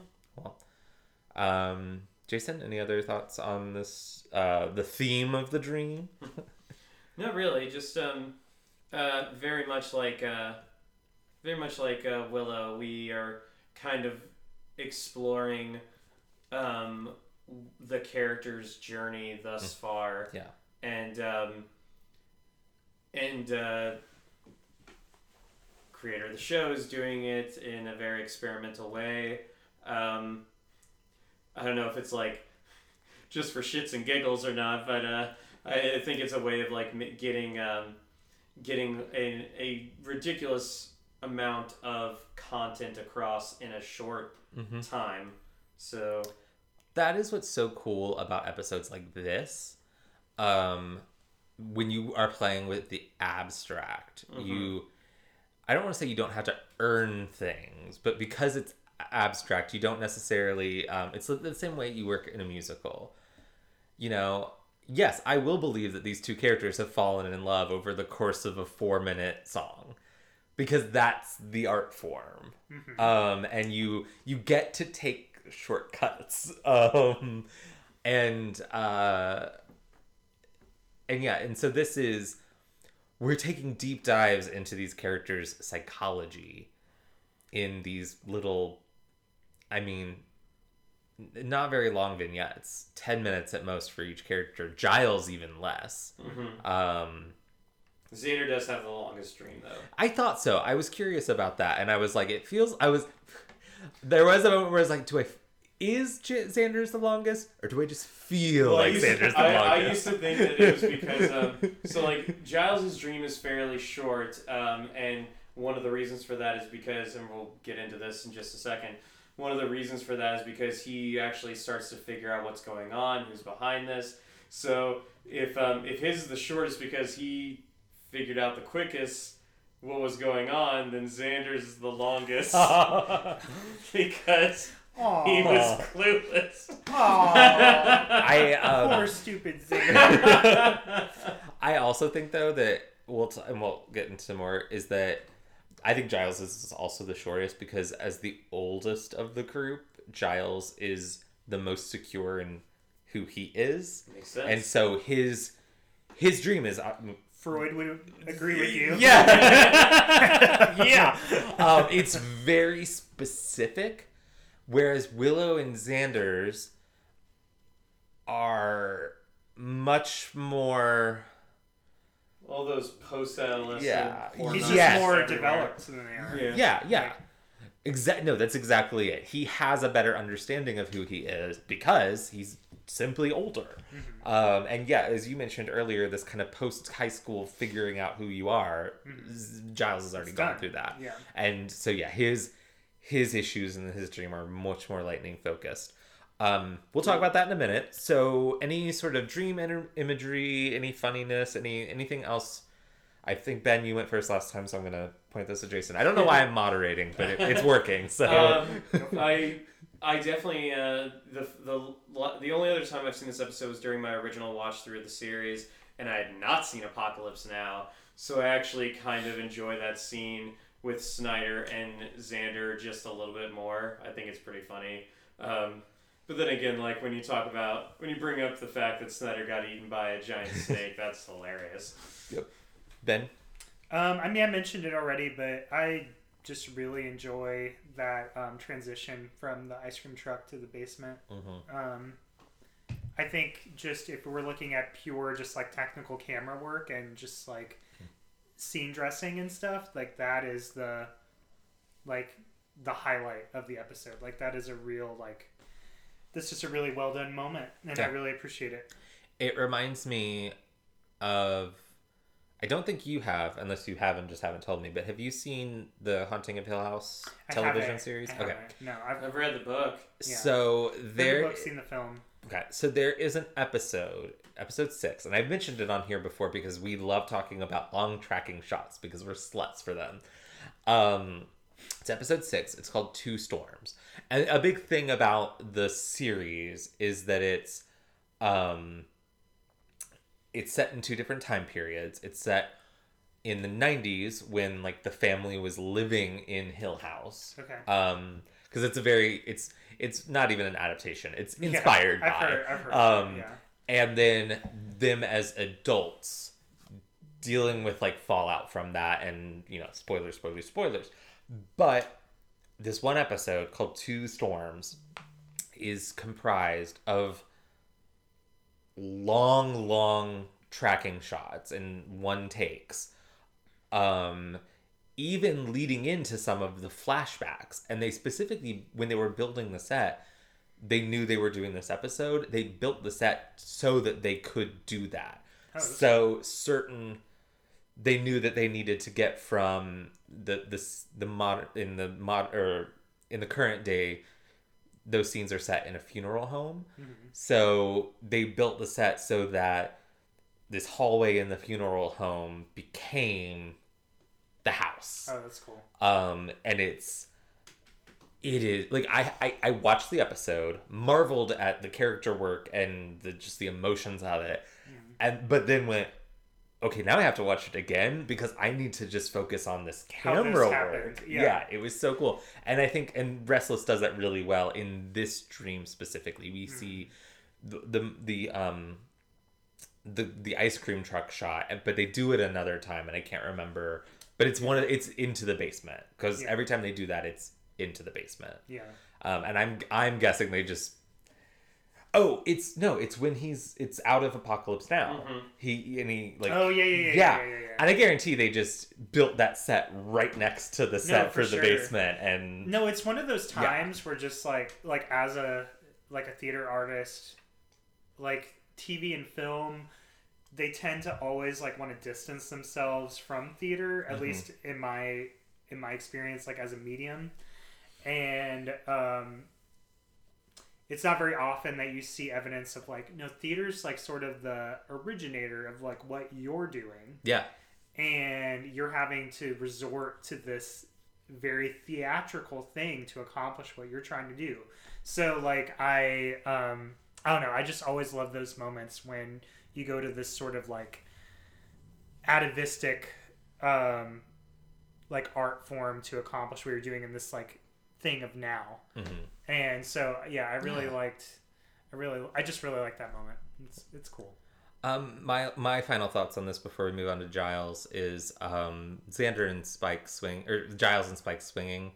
Uh, James Marsters is getting some air. Yeah, yeah, yeah. And I Giles's line, "Oh, watch us scoffs at gravity." I did have a question I- that I forgot to ask about in that um was there an arc that I forgot that Xander wanted to be a watcher for a little bit? I don't think so. Because that actually that stood out to me too. What do you think, Jason? So I was actually going to bring this up, but completely forgot about it. Um, the way that um, Zan, the way that Xander sees um, Giles treating Spike is not the way that Giles treats Spike in the real world. The way that Giles treats Spike in the real world, kind of similar to how Giles treated Xander in high school. So So maybe he sees Ah. like, however strained or untraditional his relationship with Giles was, he think he kind of sees Spike moving in on that. At least that's what I thought. Oh, Okay, okay. So I actually had a different. I, I my brain went a different direction then. I was thinking how Giles is treating Spike is how Xander would like to be treated by Giles. That's kind of where I was too. And it made me wonder cuz he says something like, "Oh, I'm not I'm over that," or "I'm Yeah, like I'm not I'm not interested in that anymore." It, it's something like that. that's never been a thing. He's And- never expressed any And interest I was in like, that. was that a like did you say that out loud, Xander, or did No. you just think it? Like Which honestly, I mean, that could have been interesting. Mm-hmm. Maybe he had like these thoughts, but was too insecure to express them. I don't know. It's not. Yeah. It's not I explored. like I actually ostensibly post high school think Xander wouldn't be a bad watcher. Like No, I. There's a very specific uh season seven episode where he has an interaction with a character who has not been introduced yet. I know what you're talking Yeah, about. do you do you know where I'm I going? know where- yeah. that I think highlights that very well. yeah, Um, because he actually has the right like temperament and personality for that. I think. yeah, he just needs he just needs to be owned, honed, honed, honed. yeah, Okay. That's right. yeah. Um, But yeah. So I don't know. Maybe you're right. Maybe that's just a very, very oblique reference to his like developing mhm. consciousness. Then I don't know. Let's move on to Giles. Uh, Ben's taking Giles as well. Yeah, Good for you. look at me. I'd love to take Giles. oh, Randy Giles. Uh, that's. I guess that's a little bit of a Yeah. leap ahead, but whatever. Um, Out of context, it means nothing, so it's Yeah. okay. um, yeah. So so Giles, um, like you mentioned, it's the shortest, and I agree with you. I think it's the shortest for a reason. Um, I think developmentally, Giles is just kind of leaps and bounds ahead of everybody else. Um, it does start with him and Buffy, with him um, doing like classic like hypnotism sort of pocket watch stuff. Um, which I did make a joke about that, where because he says something to the effect of like, "This is how men and women have be- behaved for generations" or whatever, and I was like, "What if he was doing that in Willow's Street?" um, that would that would be a little uh, less okay, I guess. Um, but anyway, uh, interestingly, we segue from that into him with Olivia, who I'd completely forgotten about. Um, I think for a reason. She's only been in two episodes, and I, you know, I liked Olivia, but they, she She was, didn't give her really anything to she doesn't do. get anything to do. She's in, she's in the first episode of the season, and then she's in Hush, Yeah. and uh, I'll I wish they kept Olivia around. I, She- I she's a fun character. She yeah, I liked her in those appearances, and so it is disappointing that we never got more from her. Especially, yeah, she's a person of color. yeah, I was gonna yeah, especially with our troubled relationship with people of color on this show, Yeah, for real. which we'll talk about. For real.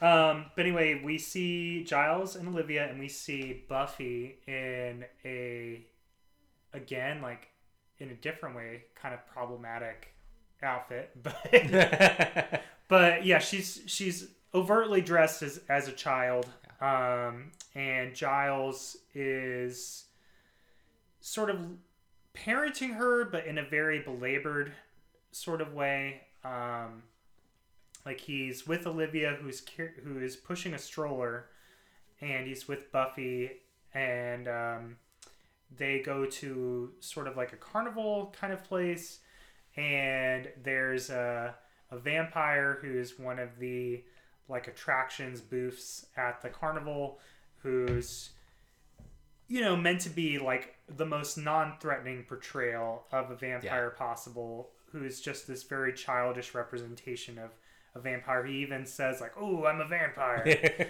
And he's moving like a um, I am a villain. yeah. He's he's moving very akin to like one of those games that you would see at like a carnival or like a i don't know a church picnic or something like that. And um, buffy is very interested in doing well you know at the game and seeking giles approval um, from doing well and giles even says something like well i don't have a treat like Mhm.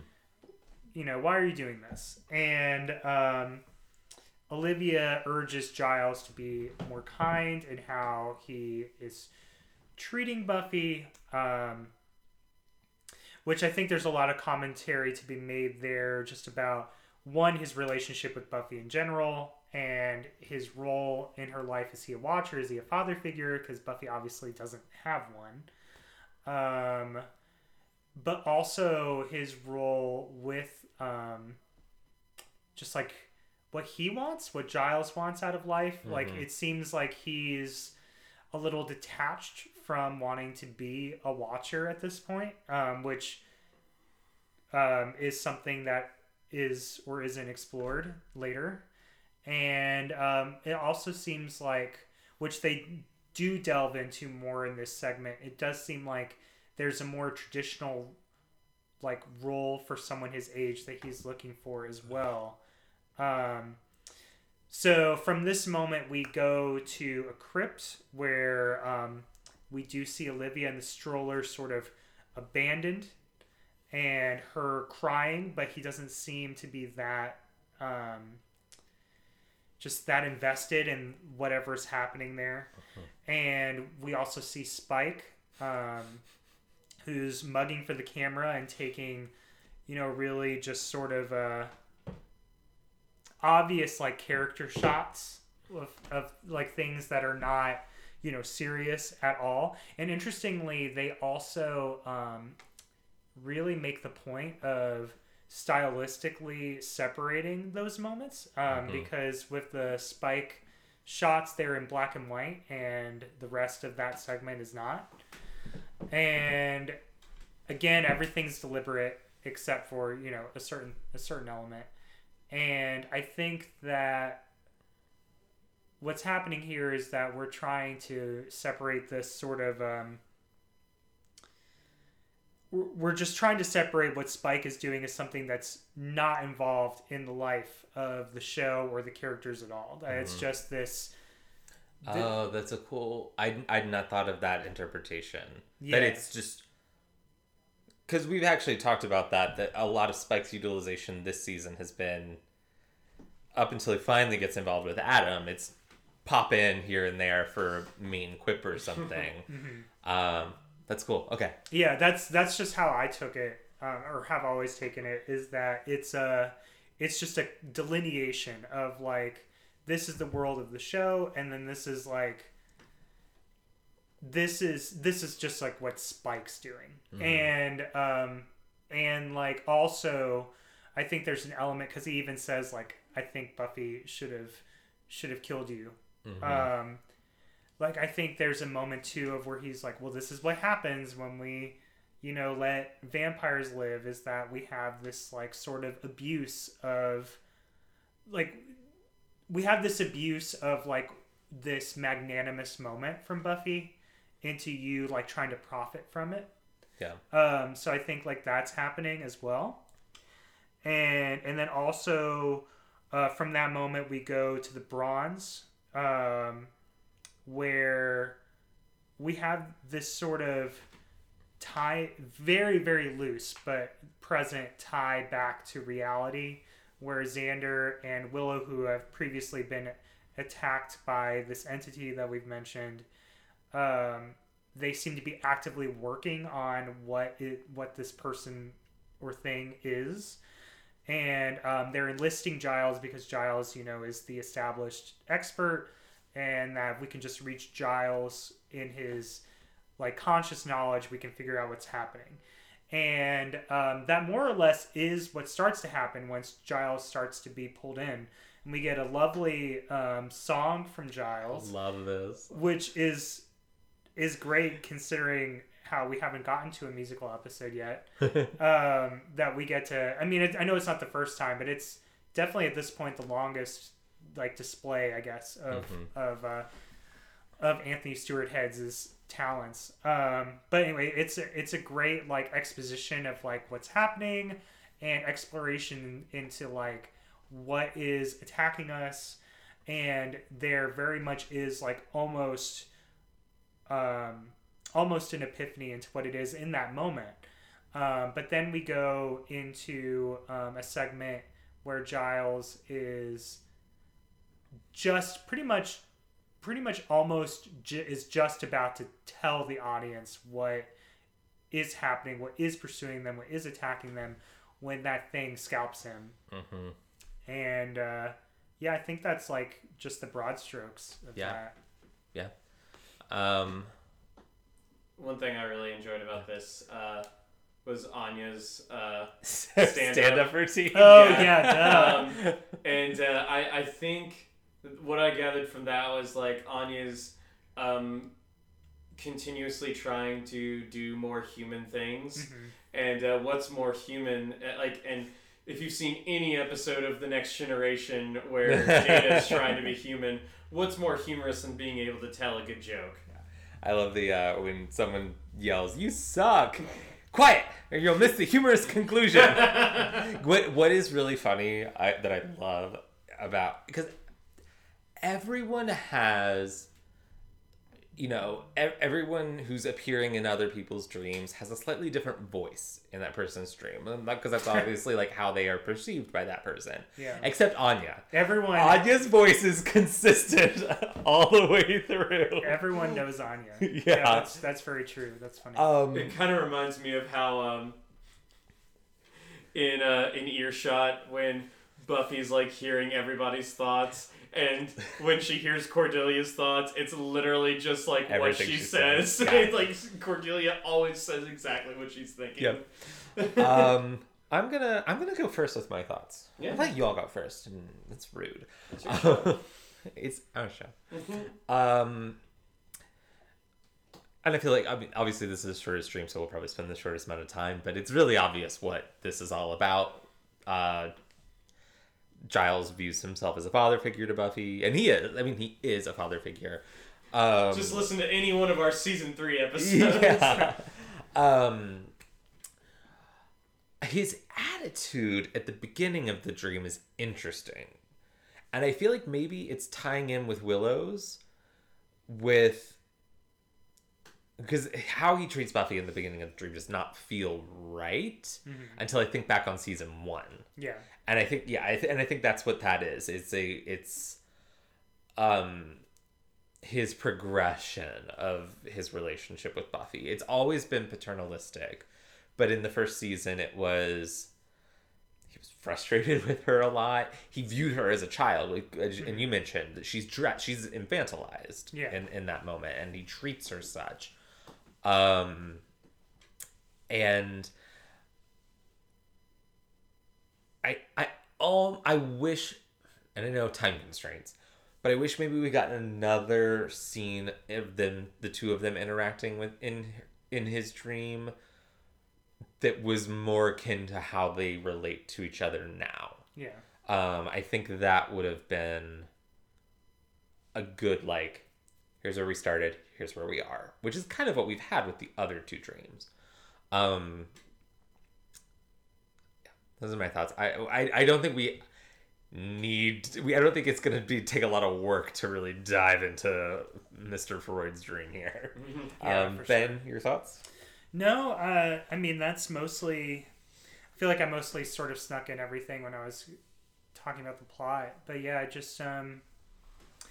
Yeah, I've just always thought the stuff with Spike was especially interesting in that that like segment of the episode as well because. Yeah, they just make such a harsh stylistic change there, and I always thought that I always wondered what that was, and I, I I think yeah, I think it's it's them deliberately trying to separate um, like these two characters and their motivations and like yeah, just um,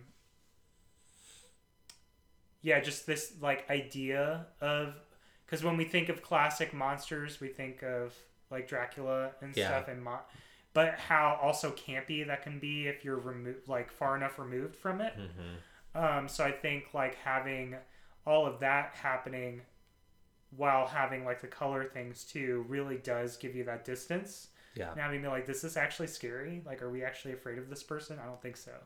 And I think that's I think that's what they're trying to do there. to piggyback off of that, that's a really cool thought that you had, um, because Spike was introduced kind of as a Yes. specifically as a counterpart to the Master, who is that classic Dracula sort of vampire. So it is kind of cool that they take Spike, our you know Lost Boys sort of vampire, but do that to him. yeah. Cool. Your thoughts, Jason?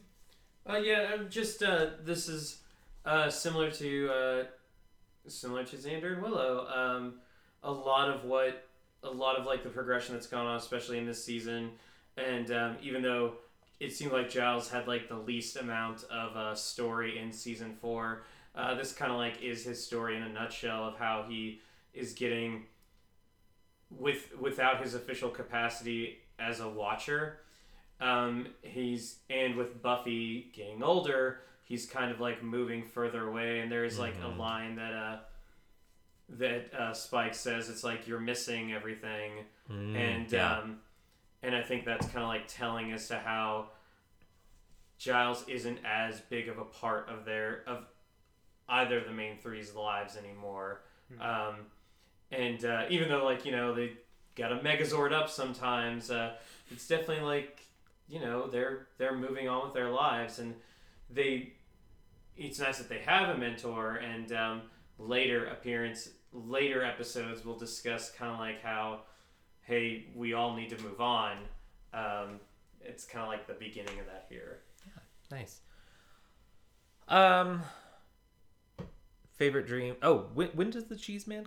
The cheese man appears. this is when he's got the cheese on his head Yeah, he says, Yeah, "I wear the cheese. The cheese does not wear me." And Giles says, "Honestly, you meet the most appalling people."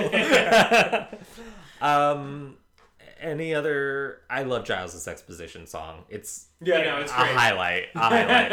uh, don't bleed on his couch the, the, the the lighters. Yeah. Anytime Giles sings, it's great. Oh, great. Um, cool. Are we ready to move on? let's go into buffy's dream All right, I'm taking this one. Uh, Buffy's dream, and I will. I, I'll premise this by saying, Buffy's is the least interested in looking backwards.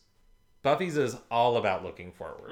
Um, so I think actually, ironically, even though I think it's the most important of the dreams, will in this space have the least to say about it. Yeah. Um, Buffy is awoken in her dorm room by Anya, and I'll be really honest. The very first time I watched this, I didn't realize it was Anya. I thought it was Willow because she was in Willow's bed. Yeah. Uh, and she has like the covers like pulled up, and you see it's like from a distance. So, but it is Anya. She's um trying to get her Buffy to wake up, um, and Buffy's like, "Bitch, no, I'm sleeping." which I feel you, girl. I got in charge of this. um oh okay i'm gonna say it while i'm because that triggered what i wanted to say during willow's dream i'm gonna say it while it's here Oh, and i think you both know this um so i wrote a screenplay called notes and there are several dream sequences in said screenplay that are heavily cribbed from this episode. uh, I I call it an homage. Some would call it stealing. um, because I think I used that line. I, It is Okay. very, uh, and, and there is a sequence of the the queer lovers, one of whom is writing on the other's back. Although I use Lord Byron in mine. Um, Also very gay. um, but I am I'm very open that it is like all the the dream imagery I am is directly inspired by this episode. I'm not hiding that fact. So if this film ever gets made and you see it, know that yes, I did steal it, and yes, I am confessing. All right. um, I mean, honestly, though, the people that are able to recognize that source, that's who you want in your audience. there actually is there is a speech late that comes near the end that um is almost well it's not there anymore but in an early draft it was almost word for word a speech that one character gives to another in season 7 that I did not realize I had stolen and I was rewatching that episode when it happened and I was like oh, oh no. shit You know, I, I have like this reminds me of when Fearless Taylor's version came out. Uh-huh. And there was a tweet that I saw where someone was like, you know, I have to give it to Taylor Swift because if someone re-released something I wrote when I was 15, I would murder them. and so I just have nothing. I mean, I know you weren't 15, but you're I- a lot closer to 15 than than I, any of us are now. But I, Yeah, um, I was 19 when I wrote the first draft of that. so anyway, just nothing but admiration for you right now for sharing for sharing this with us. um, it is weird because I don't consider that a screenplay I wrote when I was 19, even though the I did. I've been working on it consistently for 10 years. Um, so, and it's evolved a lot. Anyway, um, Buffy wakes up again in uh, the spare bedroom at the Summers house. Um, and she mentions that she she and Faith just made that bed, uh, referencing the dreams uh, in graduation day part two. Thank you, Jason. Um, I was like, when did she gut Faith? Is the end of That part was the one. end of part Um, and uh, and the dreams in uh, this year's girl. Um, but Tara is there, um, in a very spirit guide sort of role. Um, and I think this is. I, as I mentioned, this was gonna be Angel's role in this episode. I like that they used Tara for it though, though because we know the least about Tara, so we get I that think- kind of mystery. I, I think Buffy might only associate her with um, her connection to Willow and her ability to do magic. Yeah. So that kind of makes her like a mystical figure. Yeah, exactly. No, it Tara. Honestly, I'll be I'll be totally real. I actually think Tara works better in this capacity than it than I could get the idea of it being Angel, but I like Tara in this in this kind of position better. Also, yeah, I agree. Just because of who we find out this thing is later, Mhm. I, I like the idea of it being another woman more. Y- yes, absolutely. I am gonna go ahead and just since we've already had Giles's "You never had a watcher" line, I'm gonna use this this plat- this moment to just say, yeah, this is the first Slayer, um, or a a Slayer is is what we know now, but you know I think our brains can figure it out. Um, we see her chained uh, to Buffy's ceiling and like kind of attack her. Um, that's when we kind of get through. Um, oh, I'm sorry, that happens while she's still in the dorm room. That's what pivots us there. My apologies. Um, she says that she and Faith just made that bed. Um, she sees a clock that says it's 7:30. Tara says that that car that clock is all wrong. Uh, she gives Buffy the tarot card from Primeval with Manus, which was Manus or Manos. Doesn't Manus. matter. Manus. Because I, I specifically remember that because uh, Manos is uh, Manos hands of fate. Exactly. yes, exactly. I was like, oh, I, I could see it going either way because of that. Yeah. I was like, maybe it is Manos because that is a that's pre where my brain was too. Um, but I imagine that's probably the real tarot card, like from a from an actual tarot deck. Um, but that, that was her role: the hands, the strength, um, and um, but Buffy kind of rejects that, and she leaves to go look for Giles, Willow, and Xander. And it's interesting. I never actually realized, even though it is the plot of Buffy's dream, that the three of them do not appear except for when we like go quote unquote out of the dream.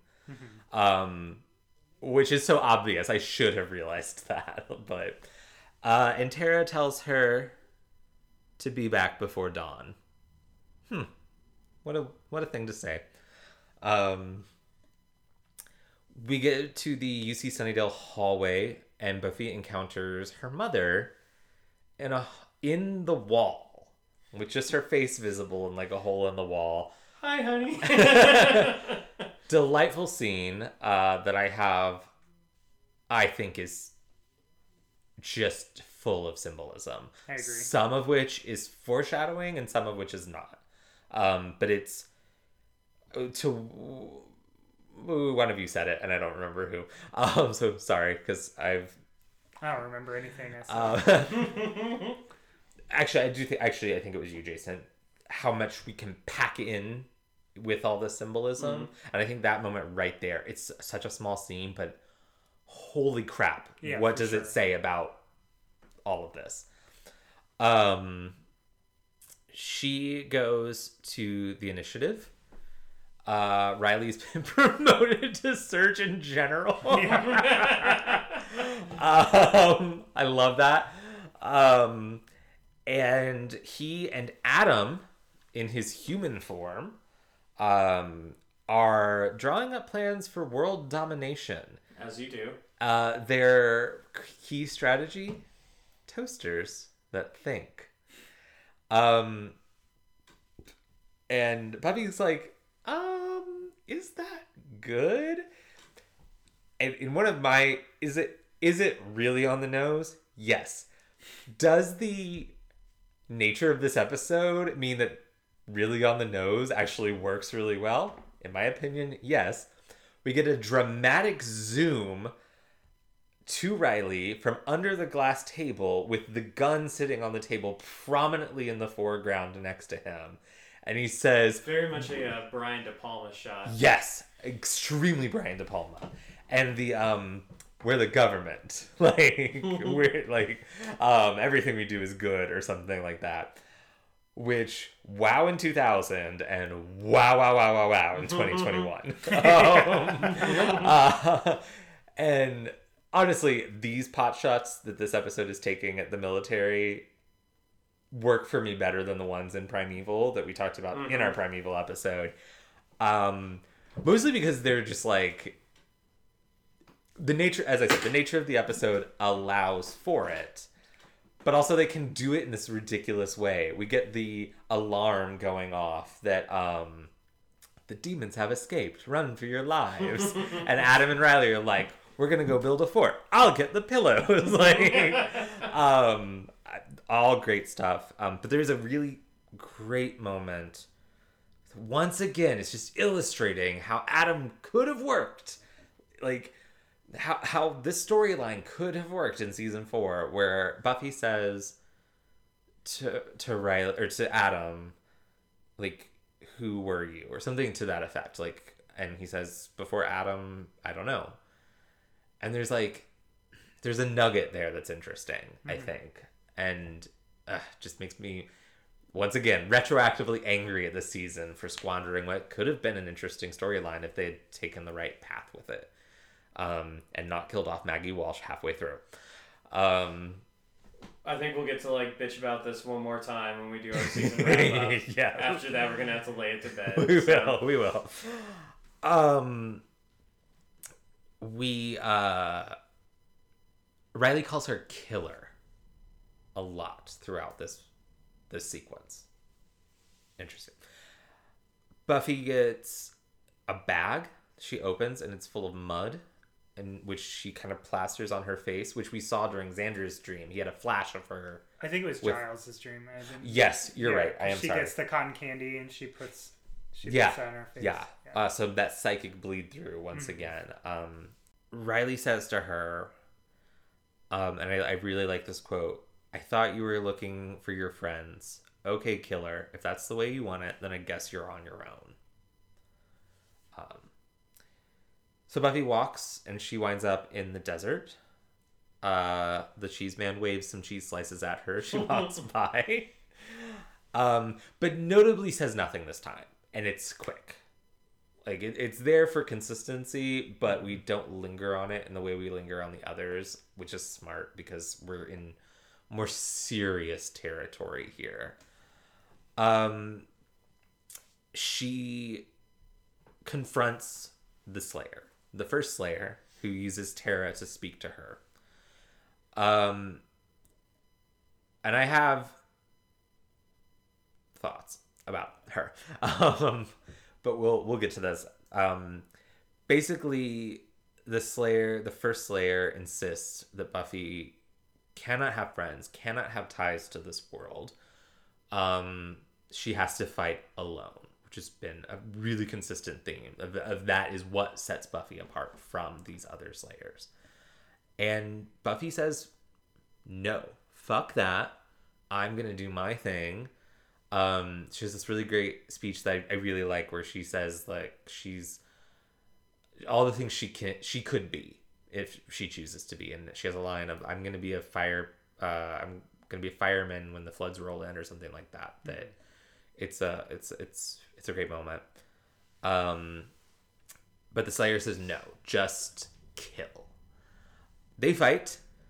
Um Buffy, and Buffy's like, I'm not doing this. She wakes up in the living room, uh, sees her friends dying, and we learn we're in let yet another layer of this inception. Um, it's a dream within a dream within an episode within a dream. um, they fight some more. Uh, the Slayer attacks her, stabs her repeatedly with her knife, and Buffy in true Buffy fashion, just rolls her eyes and is like, "Are you quite finished?" Uh, and then she says something racist about the Slayer's hair. Um, Which fortunately gets cut off before it goes.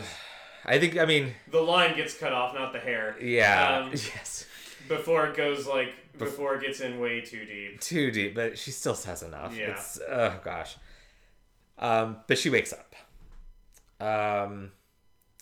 All right, so here are my thoughts about Buffy's dream. I love it generally. It's beautiful. It's um, but it's also nearly impossible to talk about because it's almost all foreshadowing, uh, in a way that the other dreams have foreshadowing sprinkled in. Um, so I'm gonna talk. I'm personally gonna talk about Joyce and Sineya, which is the name of the first Slayer. Even though this episode says she doesn't have a name, but we learned her name in Primeval when they cast the spell and call her by her name when they call upon her. Maybe that was the name that was given to her. Maybe she herself never knew her name, but maybe it was a name that was given to her Maybe, by like by history. maybe. I don't know. I'm man. gonna. I'm. I, I, I'm gonna. I'm gonna do Joyce first. All right. Wanky. Um, Okay, Xander. Listen, it's okay when I do it because I'm gay. No, that's not true. Um, that was sarcasm. Okay. Joyce in the Wall. Lots of foreshadowing Joyce in the Wall, but specifically, I think Joyce in the Wall is representative of one Buffy wanting to keep Joyce separate from everything, but also the distance that Joyce and Buffy have had this season. Joyce has appeared in four or five episodes at most, by far the fewest of any season thus far. And there is a mo it's at the very end where Joyce Buffy's like, "Well, I don't think it's safe for you to live there." And Joyce says, "Well, I'm sure you could punch through." And then Buffy leaves. And I think that is Buffy's mind saying, I should be visiting my mom more often. and that's on me for not doing it. What do you all think? I agree. I think um, you know, I, I think it's it's just a commentary on the the sort of course that their relationship has run thus Mhm. far. Like I think um, you know, obviously in the beginning of the series, Joyce knew nothing. Yeah. And she was very almost very literally annexed. Um, Yeah.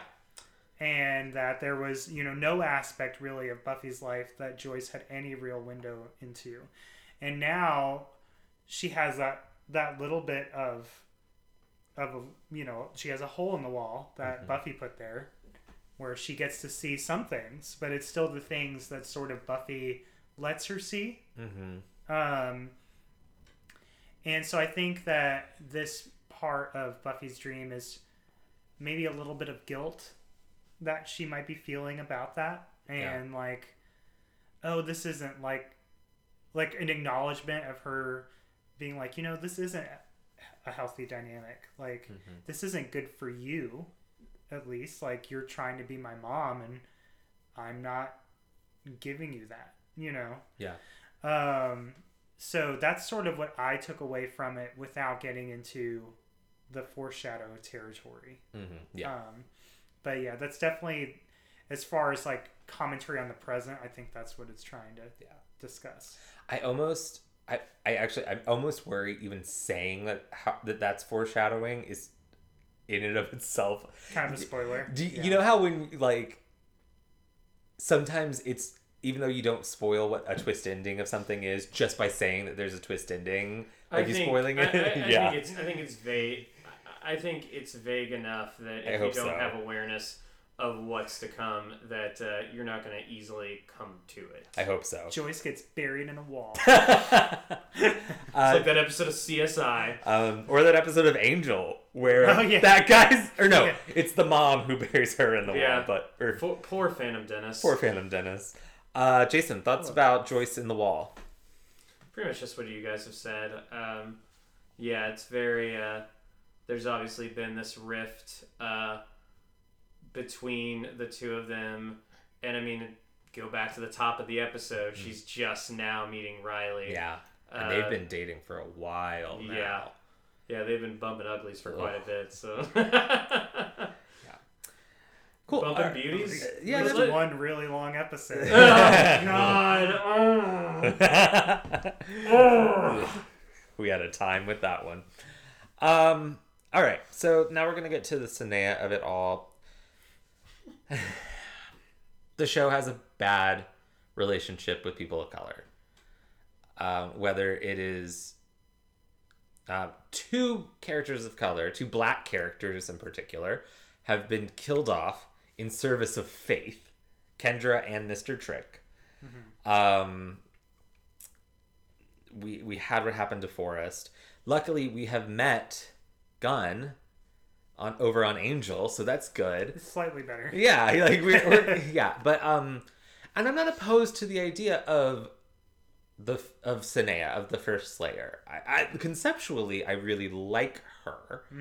Um, and you know the the idea that she's a black woman, great. That's And it makes sense. It makes sense. You know, life came out of Africa. Like, yeah, I always assumed that like we're going all the way back to like beginning of like civilization almost, and that's um and like uh like the, that that would be like the complexion of people from the Mesopotamian region. yeah, absolutely. So you know, no, um, Alert from low battery. cool. So we're gonna we're gonna move this along. Mhm. This is one of our longer episodes recently. Um, conceptually, no issues. In practice, one, I just names are really important, and, and it's actually really funny. Literally today at work, we did a table read of an original work that is being written that we've commissioned. That's being written to go into schools, um, and it's about a young man. Uh, he's a boy. He's six years old, and he has he's Muslim, and he has a difficult to pronounce last name. And the, that's what the play is about is about how his name gets uh, diminished and made fun of by other students or people don't make the effort to pronounce it correctly. And um, the, those microaggressions.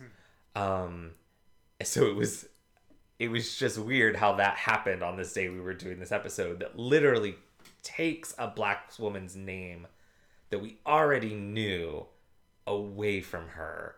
And i'm very un- like that makes me even more uncomfortable than the hair thing. I mean the hair thing's not good but and once again i don't think it was malice. I don't think it was ill intent. I think it was going for like a mystery. She's the first slayer. She has no name I think I think what it boils down to is an oversight um, because obviously um, the this first Slayer uh, s- is Sineya. Sineya. I'm like I, I was about to like say Sin- Zendaya. I'm like that's not I know. right. Sineya um, is meant to be like a representation of the like they like even the Buffy wiki she's referred to as like the primal Slayer. Yeah. Um, and uh, Can I also point out that IMDb she's listed as primitive?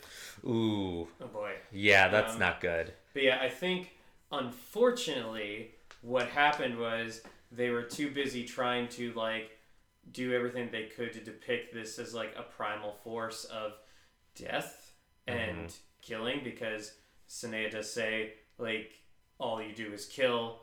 Um, it's in the name, it's Slayer.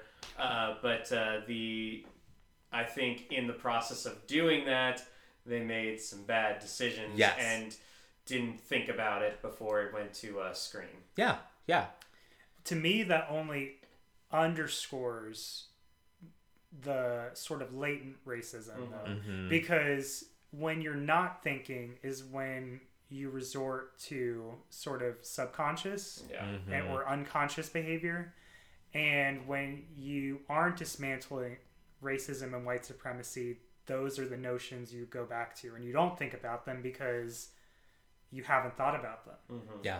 Yeah.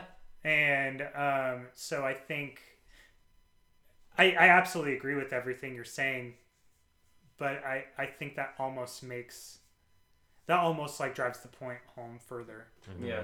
yeah. Um yeah i yeah. It's uncomfortable. It's and you know we have our rule on our on the show here where we we refer to joss as the show's creator. But i'm gonna say i'm gonna add a little addendum to that rule that when we're talking about this sort of stuff not just with him but anyone we need to say his name because Yeah. we need to because in this case if we're just going oh this show we're we're letting him distance himself. Hmm. And i think yeah it's not okay. It's not cool.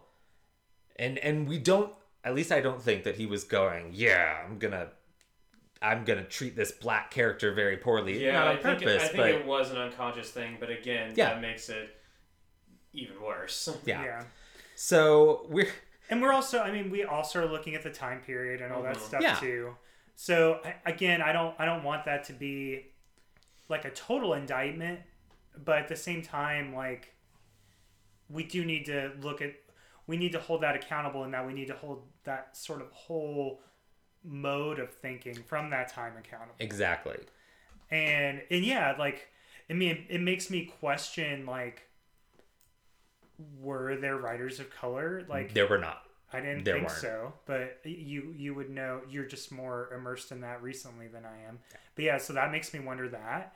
And it makes me wonder too like if there had been would some of these same things have happened? Like that's why i mean that's why i get so frustrated when people complain about diversity in not just on screen but off screen. Mm-hmm.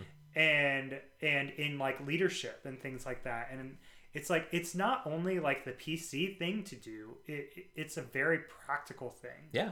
Like- your product's just gonna be better. your product will be better.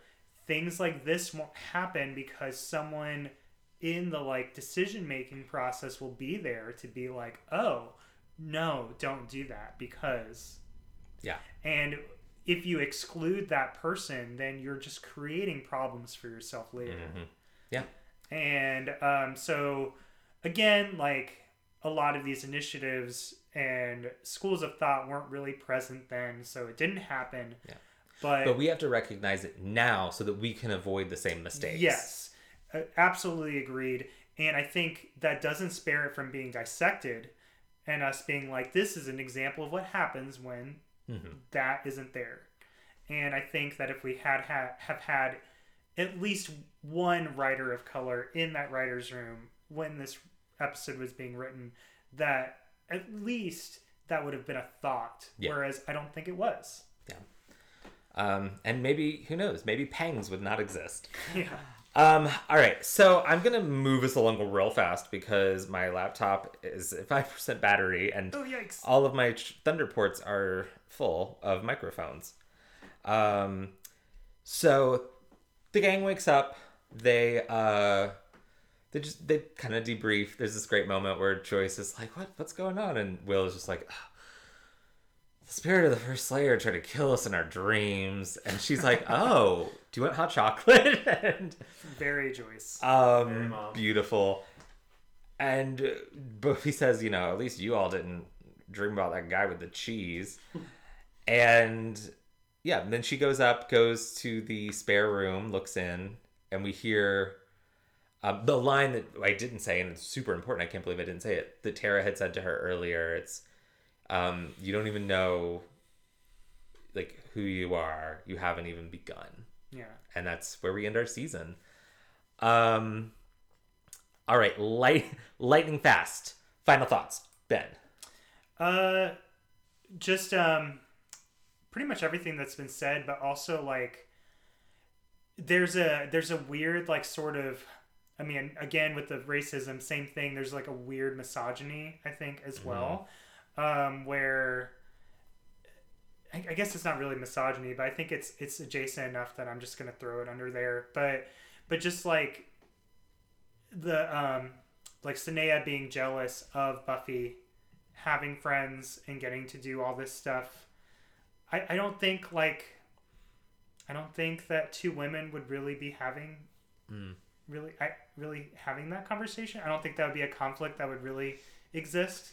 I think that if Sineya really understood the like if, if she's in Buffy's subconscious and she's understanding the world as Buffy sees it, I think that she would be grateful or appreciative maybe that Mhm. she doesn't have to do it alone. Like I had to do this alone and it was horrible Yeah. and you don't.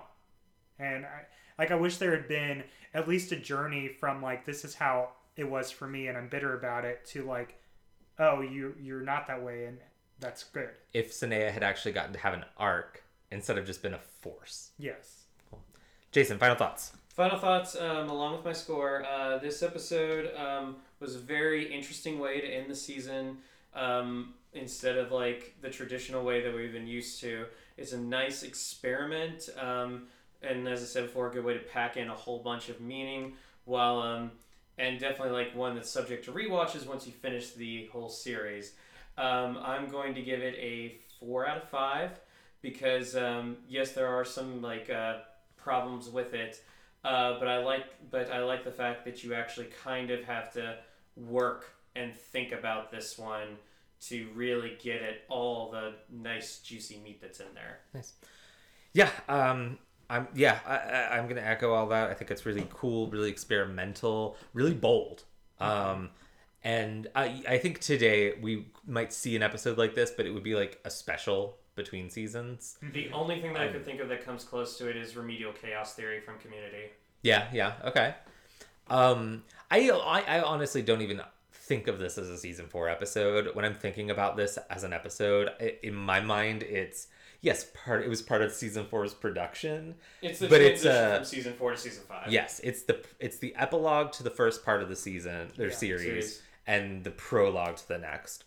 Um, I'm you know, despite our issues that we've had, I think that the strengths still are really really strong. So I'm gonna give it a five out of five. Um, Alright. it's a this is a top tenner for me. Um, and some of that'll come in when we talk about foreshadowing in our spoiler spoilery episode. All right. Um, I don't think we've ever like shot through this as fast as we have uh, this part, not the rest of the episode. But yeah, All right. Thank you for joining us on Booze and Buffy. Thank you, Ben, for coming back. Um, we always love having you. Uh, we'll be back next week with the Angel season finale, Angel season one, episode twenty-two, to Shanshu in LA. I'm Harrison. You can find me on Facebook, or not Facebook. Don't find me on Facebook. Instagram at Harrison Alexander Coffman, and on Twitter at Harrison Coffman. Um, that is spelled C O F F M A N. You can also find me on Instagram. Did I already say that? Yes. Yes. Fuck. I, I accidentally closed this out and I was All pulling right. it up. And I have a blog, horrorbyharrison.blogspot.com, where I talk about a different blog, a different horror movie every week. Uh, next week, finishing out this month, is Jason X. And on that Hold note, on, I'm it's Jason. turn. Oh, never mind. Go ahead. Fuck. I'm Jason. You can, you can find me on Instagram at YamiJ357 and on Twitter at just plain old YamiJ. Uh, I'm Ben. You can find me on Twitter at Lunar Crescendo, L U N A R C R E S C E N D O. You can find us on Facebook, Instagram, and Twitter at Booze and Buffy, or you can email us at boozeandbuffy at gmail.com. The and is spelled out in all of those instances. And don't forget to subscribe and rate and review us on Apple Podcasts or wherever you get your podcasts. Each week, we like to give a shout out to a worthy charity or nonprofit. This week, we're highlighting Alight, formerly known as the American Refugee Committee. Alight builds a meaningful life for and with the displaced. When we find people displaced from their homes, countries, or lives, our instinct may be to focus only on their basic needs, and that is essential, but it's also not a life. A life is filled with joy, dignity, connection, and purpose, and that's what Alight aims to build. Visit www.wearealight.org for more information. And as always, go slay. And, And be be gay! Yay, goodbye. Bye.